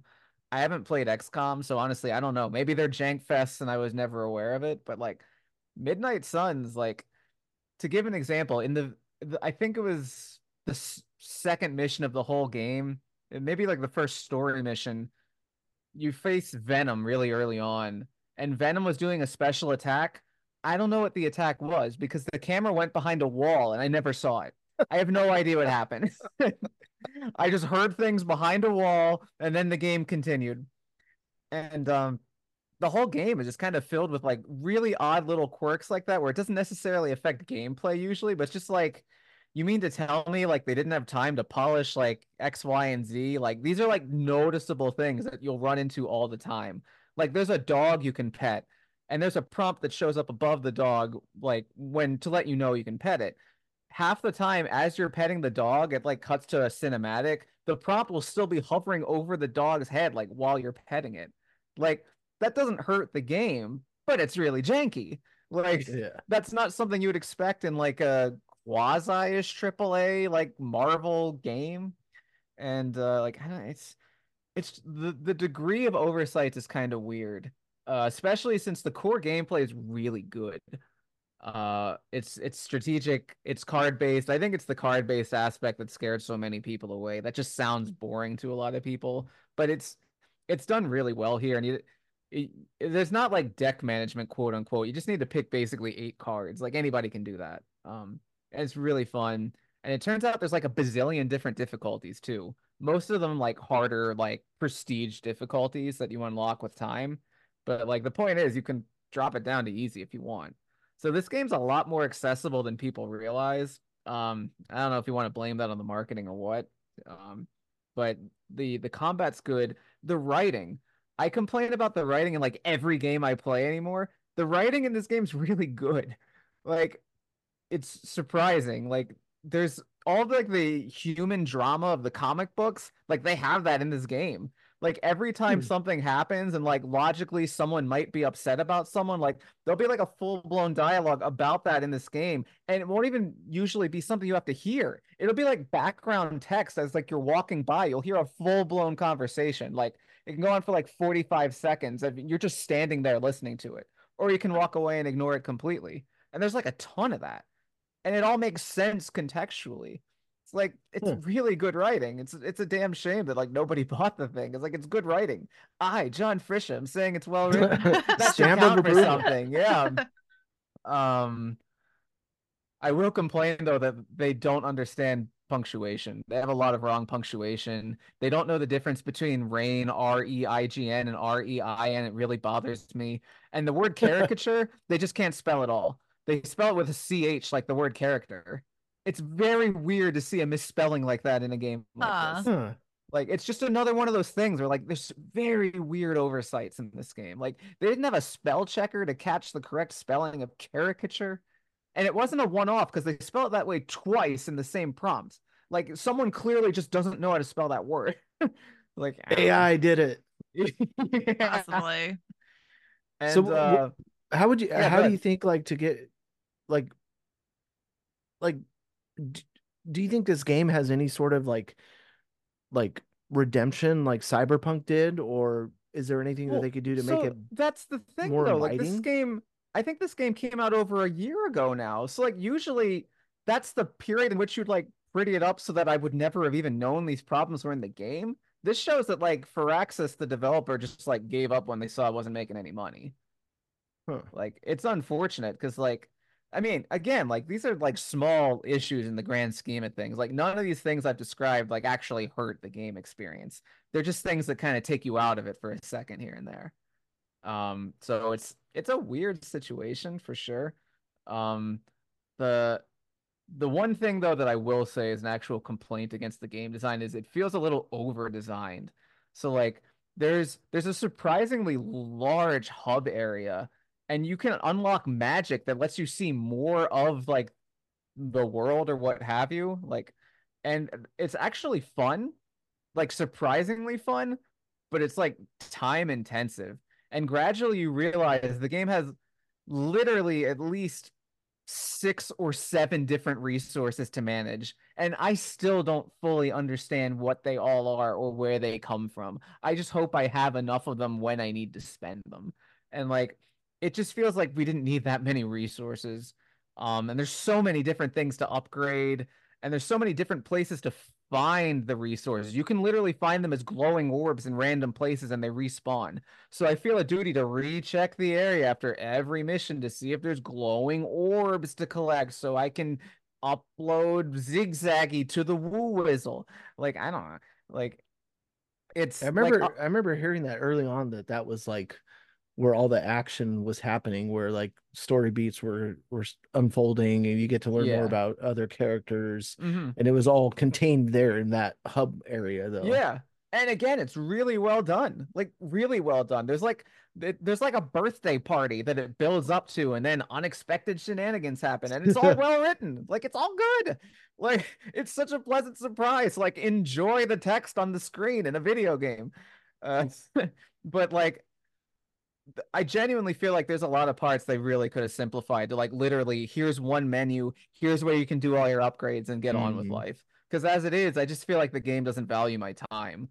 Like the individual parts are good, but like there's things that take literally three times as long as they should because you got to walk from point A to point B to do all of it. And there is fast travel, but not inside like the the the the abbey it's called. So like if you go- yeah yeah yeah, yeah. you can fast travel to the Abbey and to many places around the Abbey, but the Abbey itself, you gotta just walk around, and that's really time consuming. Like that, I've I've spent like probably an hour just walking, which Can't is you get, like, a- fun. like a deadpool like I remember I saw it was like a food truck or something that unlocks in that area. or, like, some Possibly, so- random stuff. Deadpool is one of the DLC characters, but but yeah, Oh, okay. you yeah you can unlock like new things that like unlock new functionality. And again, that stuff is fun. It's just the way they chose to approach doing it is like tedious. But Hmm. yeah, so Marvel's Midnight Suns is absolutely fascinating. and I've been really excited to talk about this game because it does so much really well and so much bizarrely wrong.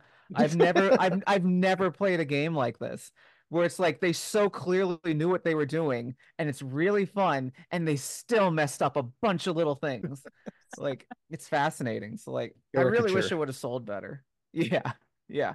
Caricature. So charcuterie. Yep.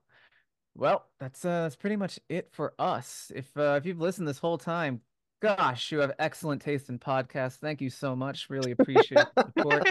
Uh Brett Medlock, he said he was going to insert himself at some point. Maybe you'll hear him in a few seconds. Of course or you maybe, would. Or maybe in- he already inserted himself somewhere in the past. I don't know. The future is unwritten for us. Uh, but uh, thank you. Uh, leave us a five star review on whatever service you're listening to. Recommend us to your friends. Give some money to charity. They probably deserve it. Uh, Greg, where can people find you? Uh, you can find me on all my socials at dynamite underscore giraffe, as well as TikTok, uh, Twitch, uh, the website formerly known as Twitter, which I don't use it as much, uh, but pretty much everywhere else uh, at dynamite underscore giraffe. Dope. And Mary, where can people find you? Uh, you can find me on Twitter, Instagram, TikTok, Twitch, uh, just by looking up Mary Wants a Cookie. Awesome. And me, don't worry about me, but do go to kpopanswers.com. It's amazing. I don't know who owns it, but damn, it could really use millions and millions of views. So check it out, kpopanswers.com. What is this podcast about? Ah, that's right, video games. All right, we're out of here. I can't remember the slick outro that Brett does, but I'll just remember to say press X. X, X. And join our Discord. Oh, yeah, do that too. And ask us questions and stuff. Press X, X, X, X. X. Perfect. Okay, it's just me now, Brett Medlock from the podcast. I missed tonight's episode, but I wanted to record a little thing to go at the end to talk about my most anticipated games of the year. I have the full list in front of me. I'm probably going to mention at least all of them once, but I might I'm obviously going to talk about some more than others because some I do not care about at all. But I wanted to talk about each of these games and give my thoughts and you know, just do a little a little bonus thing here at the end. I don't really do this that much and during the podcast, I don't really get to talk as much as I want to. I typically host it, so I'm trying to move things along to keep things paced correctly, but now it's just me. I'm all alone. Well, my kids are here too. My son's currently uh, asking me to make him mac and cheese, and he already had mac and cheese, so I keep telling him, no, you're going to eat something else. You're not going to eat the same thing two meals in a row. But anyway, Let's get into the 2024 games. We can start things off on January 18th with Prince of Persia The Lost Crown. I'm actually pretty excited for this. I'm planning to subscribe to Ubisoft's subscription service to play this game because I hadn't realized until recently that Ubisoft's subscription gives you all of their games day one. I thought it was backlog games, like games that were already released at least like six months. I didn't realize it was day one games on their service. So that's not that bad of a deal. So I'm probably going to sub to that service, play through Prince of Persia, play through Avatar, and play through. There was another one. A recent Ubisoft game that I wanted to play. Oh, yeah, Assassin's Creed. I still haven't started Mirage, so I'm, I'm interested in that. So I might subscribe and try and play all those in like a month or two and just subscribe for a month or two. Anyway, next up, January 19th, the next day, The Last of Us Part 2 Remastered. Now I'm pretty excited for this because I'm able to transfer my platinum trophy over.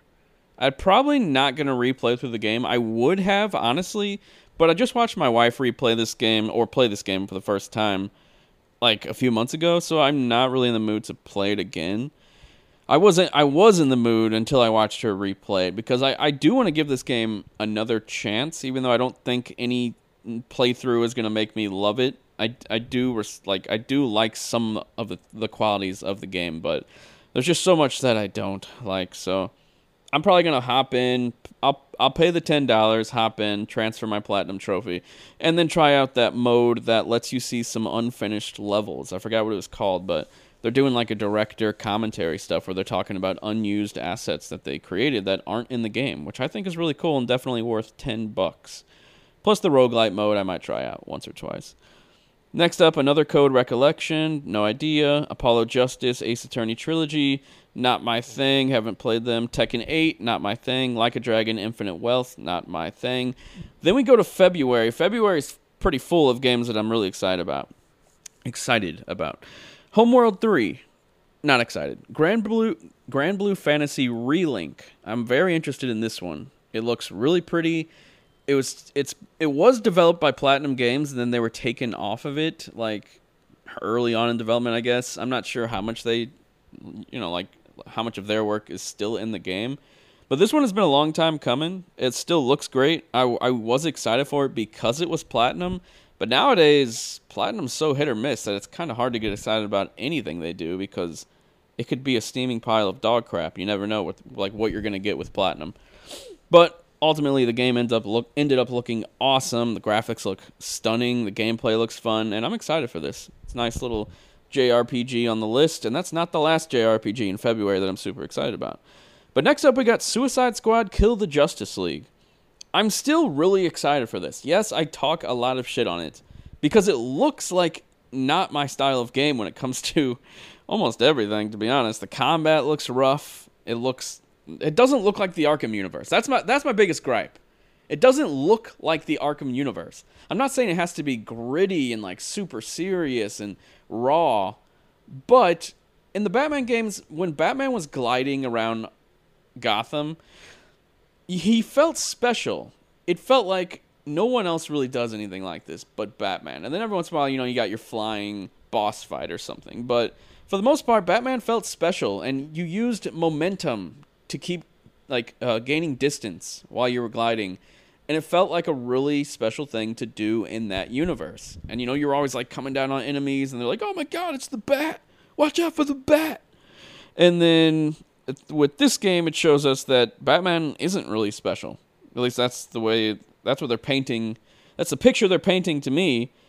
Because I see Harley Quinn, Shark, Boomerang, and Deadshot jumping and flying around like 60 feet in the air like it ain't no big deal at all. Like Harley Quinn j- jumping from a skyscraper, landing on her feet, Shark jumping 80 feet through the air. Like, I don't know. They're, Batman just doesn't feel special anymore after seeing these enemies that are mostly like, I don't know, like not that special of characters usually. Like, I don't hate any of these characters. Harley Quinn's obviously iconic, but it's weird seeing these characters do things that are more spectacular than what we saw Batman do in the Arkham games. And they're doing it with ease. Like with Batman it took mechanics, it took momentum. You you had to glide. Like it was it wasn't like this. This is just straight up jumping 20 feet across the city and I don't understand why these characters are able to do that in this universe if it, it I mean it's supposed to be the Arkham universe which is even more silly because we've literally played as Harley in Arkham games. We have played as her. We know what she's capable of in this universe. And it ain't jumping 30 feet across the city. She's a, a fighter. She uses her bat and stuff, but she, she's not doing stuff like this. She's she doesn't have a grappling hook that attaches to nothing in the Arkham universe. And then there's already weird continuity stuff because they sort of retconned uh, Deadshot because he was someone else in a previous Arkham game. King Shark died, I believe, in the Ark in the, the Assault on Arkham movie, so they sort of retconned that, I guess. Or I don't even know if they retconned it or if it's just a continuity error. But that don't make sense. And then this Harley somehow knows Poison Ivy like really well. Like the they maybe had like the the leaked scene hints that they had like a romantic relationship, which the Arkham games never really hinted at. Like they never really talked to each other like that all that much. There was a very subtle nod to it from Joker in like one short scene, but anytime they came across each other from my memory, they weren't talking like they used to be a team or in a romantic relationship or even just a friendly relationship. They didn't really interact like that. So that's just another continuity thing where it's like I honestly think this game probably wasn't in the Arkham universe until they decided, you know what, it probably should be because we want to make more money and we can bring in all those uh, like voice actors. I, I I don't know. Anyway, I gotta move on to the next one. I've been talking about this for a while. Persona 3 Reload. This was the other JRPG I was talking about. Really excited for Persona 3 Reload. It looks awesome. Looks like a beautiful remake of Persona 3. I played Persona 3 Portable originally, and much like John from the podcast, he played through it all the way to the end, and then he got stuck and he couldn't go back any saves. and then he just had to watch the rest on YouTube. The exact same thing happened to me. I, I ended up just being underpowered for a boss, and I had no previous saves that let me go back and grind. So I ended up having to basically watch the rest of the game after putting like 60 hours into it or more. I don't even remember how long the game was. Maybe 70 hours. Anyway, looks awesome. Helldivers 2, not my style of game. I want to care because it's a Sony published game and they tend to do quality content but this just isn't my thing. I, am I'm not into co-op. I'm not into games like this where there's really no story. It's just you know fight enemies, and yeah, I'm not into it. But this next one, Banishers: Ghost of New Eden, looks awesome. Looks really awesome. This is from the Life is Strange developer. Don't nod and. They do all types of different games, and this one I think looks the most ambitious that they've done. I think the story looks interesting. It looks a little corny, but you know I'm here for it. The aesthetic and the visuals are they intrigue me. I think it looks really cool. So I'm into Banishers. And that's not that far from now, February 13th. Then we got Tomb Raider remastered. Probably not going to play that. Um, I own the remake of Tomb Raider 1 on Xbox, and then I still have other Tomb Raider, like classic Tomb Raiders that I own on Xbox that I haven't gotten to yet. Skull and Bones after that. Everyone's most anticipated game. Jesus Christ, just come out already. Please just come out so we can stop talking about you. Next up, hang on, my son's yelling my name. I'm going to pause this. All right, I'm back. You don't know how long I was gone, but it was probably two minutes. Where was I? Um, Skull and Bones. After Skull and Bones, we got Mario vs. Donkey Kong. This is a remake of the Game Boy Advance Classic, and I probably won't pick this up. I'm not super into those style of games. I reviewed Mario vs. Donkey Kong Tipping Stars on Wii U and 3DS. I think that might have been my first review from Nintendo for sure. Like they sent me the game. That was my first like early coverage review that I got sent from Nintendo a few weeks early, and I felt really excited and cool whenever that happened. And now it's like I don't, I don't even want to think about trying to hit embargoes and stuff. It sounds horrible. Sounds really horrible. then we got a few games that I don't know. I forgot what they are, so I'm just gonna skip them. Like I don't recognize any of these, the names. Brothers: A Tale of Two Sons remake, February 28th. That's my son's birthday. He'll be 11. Jesus Christ. And I forgot, this year there actually is a February 29th, and that is Final Fantasy VII Rebirth for PS5. Obviously, really interested in this game. The first one, well, like Final Fantasy VII Remake, is one of the best PS4 games, in my opinion. I absolutely love it. This game sort of worries me a little because I see the open world stuff, and I'm like, uh, I and then I think about the side quests in Final Fantasy 16, which from what I played were terrible. So obviously it's not the same team working on this, but I am worried that maybe that it'll be a little bloated having an open world. I, I honestly really prefer like the linear open approach of games like Final Fantasy VII Remake and games like Tomb Raider 2013 and I don't know, I can't think of any others right now. Next up, Unicorn Overlord on March 8th. This is a Switch exclusive? No, that can't be right. This the site that I'm on says it is, but I don't think it is. Pretty sure it got confirmed for Xbox. But anyway, um it looks awesome. This is Vanillaware. I think they're an amazing studio. I really love like three of their games so much. Two of them I think are like in my top games. Like they're an amazing studio. So definitely don't sleep on this game. I feel like a fake fan though because I still have not gotten back to 13 Sentinels, and that was their last game. And I am actually really enjoying it. I just haven't gotten back to it. I have no idea why I stopped. I just keep starting things and then I get lost and then I forget. So yeah, definitely interested in that. Um, if you haven't played Muramasa, that's an amazing side-scrolling action game by Vanillaware. And then Odin Sphere Lefrasir, if that's how you pronounce it. That was another game that's like literally in my top favorite games of all time. Top like hundred, but still. um, next up, Princess. Oh yeah, Alone in the Dark. I'm not. I'm not really into. I played the demo and it was just too slow. I just feel like I'm not in the mood for that style of game lately, so I probably skip that. But then we got Princess Peach Showtime, which is looks really fun. I'm interested in trying this out. It looks pretty. Looks like a fun little platformer, puzzler, action game. I'm not. It seems like it's doing all sorts of stuff. So I'm definitely getting that March 22nd. The same day though, Dragon's Dogma 2, which I'm still playing through the first one on Switch right now, and I haven't gotten back to it.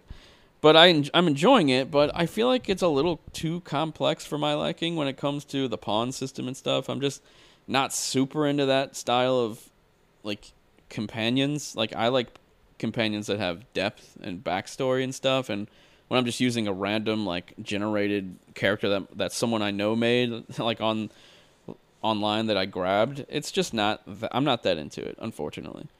Rise of the Ronin. This is a PS5 exclusive, Sony published game. They ended up taking over publishing duties for this game, so they obviously believe in it. I believe it's from Bandai Namco.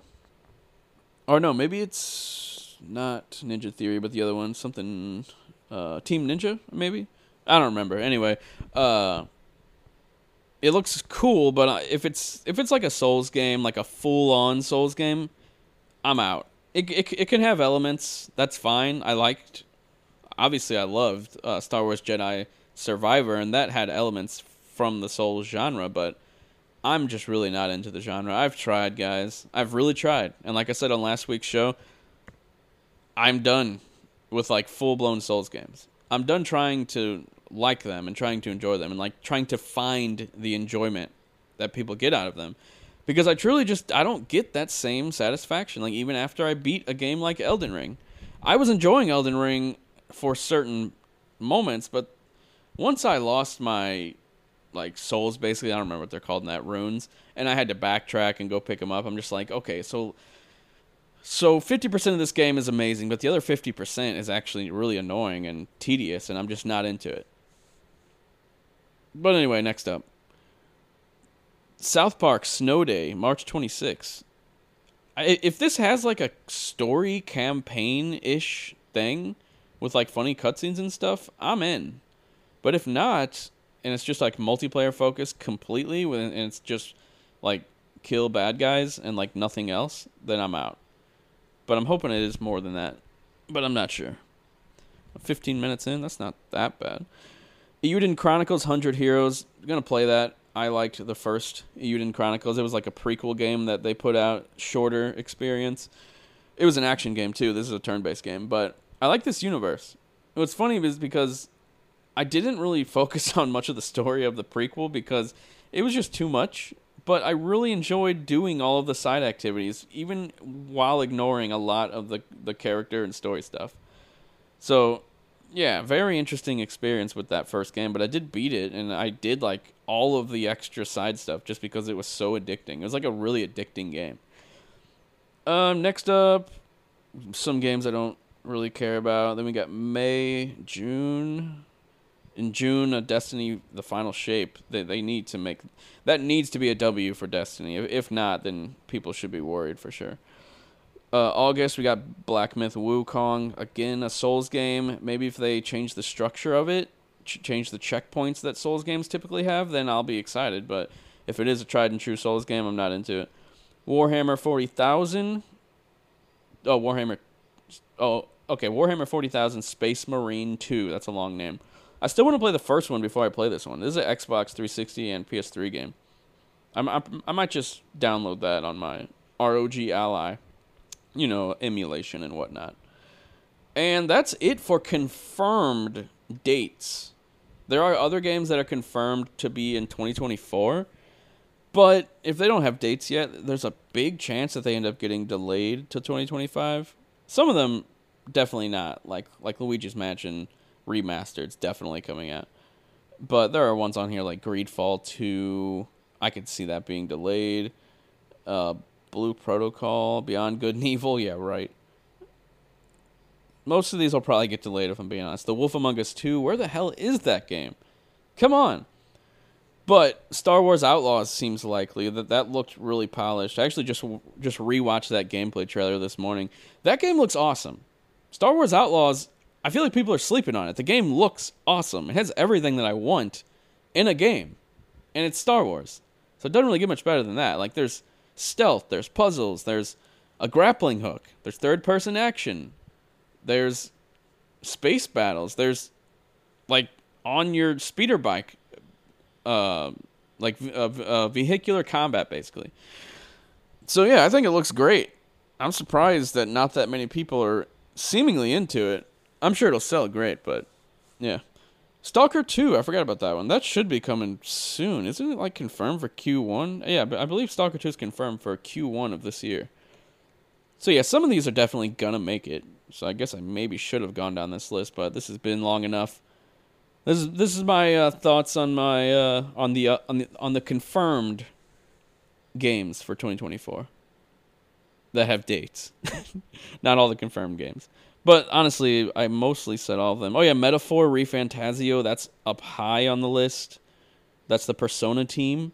A lot of people don't know this, but it seems like Persona 6 is not actually being made uh, not actually being developed by the same studio that did 4 and 5. Like they've been doing this game. So some other team is making Persona 6. So beware of that. Might not be a big deal. Maybe they're still like half working on Persona 6. I don't know. Hades 2, Mary's looking forward to that one. I'm sure she already talked about it. Okay, guys. I think I got it. I think I talked about everything I want to. Concord, not really interested in that. Sony's service games, not really into. The Plucky Squire, I'm sure Brett has talked about that. That's one he's really excited about, and me.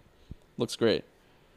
But okay, yeah, that was all of my thoughts on the 2024 games. If you made it this far, thanks so much for hanging out. I'm surprised my kids didn't come in here mad, loud, yelling, asking for stuff. But they were good. And That's great. Anyway, this will hopefully be a really strong year for gaming. I think there's a lot of games on the list that I talked about that speak to me, especially this first half of the year that we actually know about, especially February. Like there's some there's a lot of games coming out. Like I might not be able to play uh Relink or whatever it's called at the beginning of February, but I could totally probably play it in March or April because the front of the year is so stacked. But then we got probably a little break in between the first half and then the last uh, few months of the year. I don't know. Anyway, I'm just rambling now. If leave us a review on podcast services, it would really mean a lot. And yeah, that's it. This has been Press X. Until then, press X. I said it wrong. Okay, bye.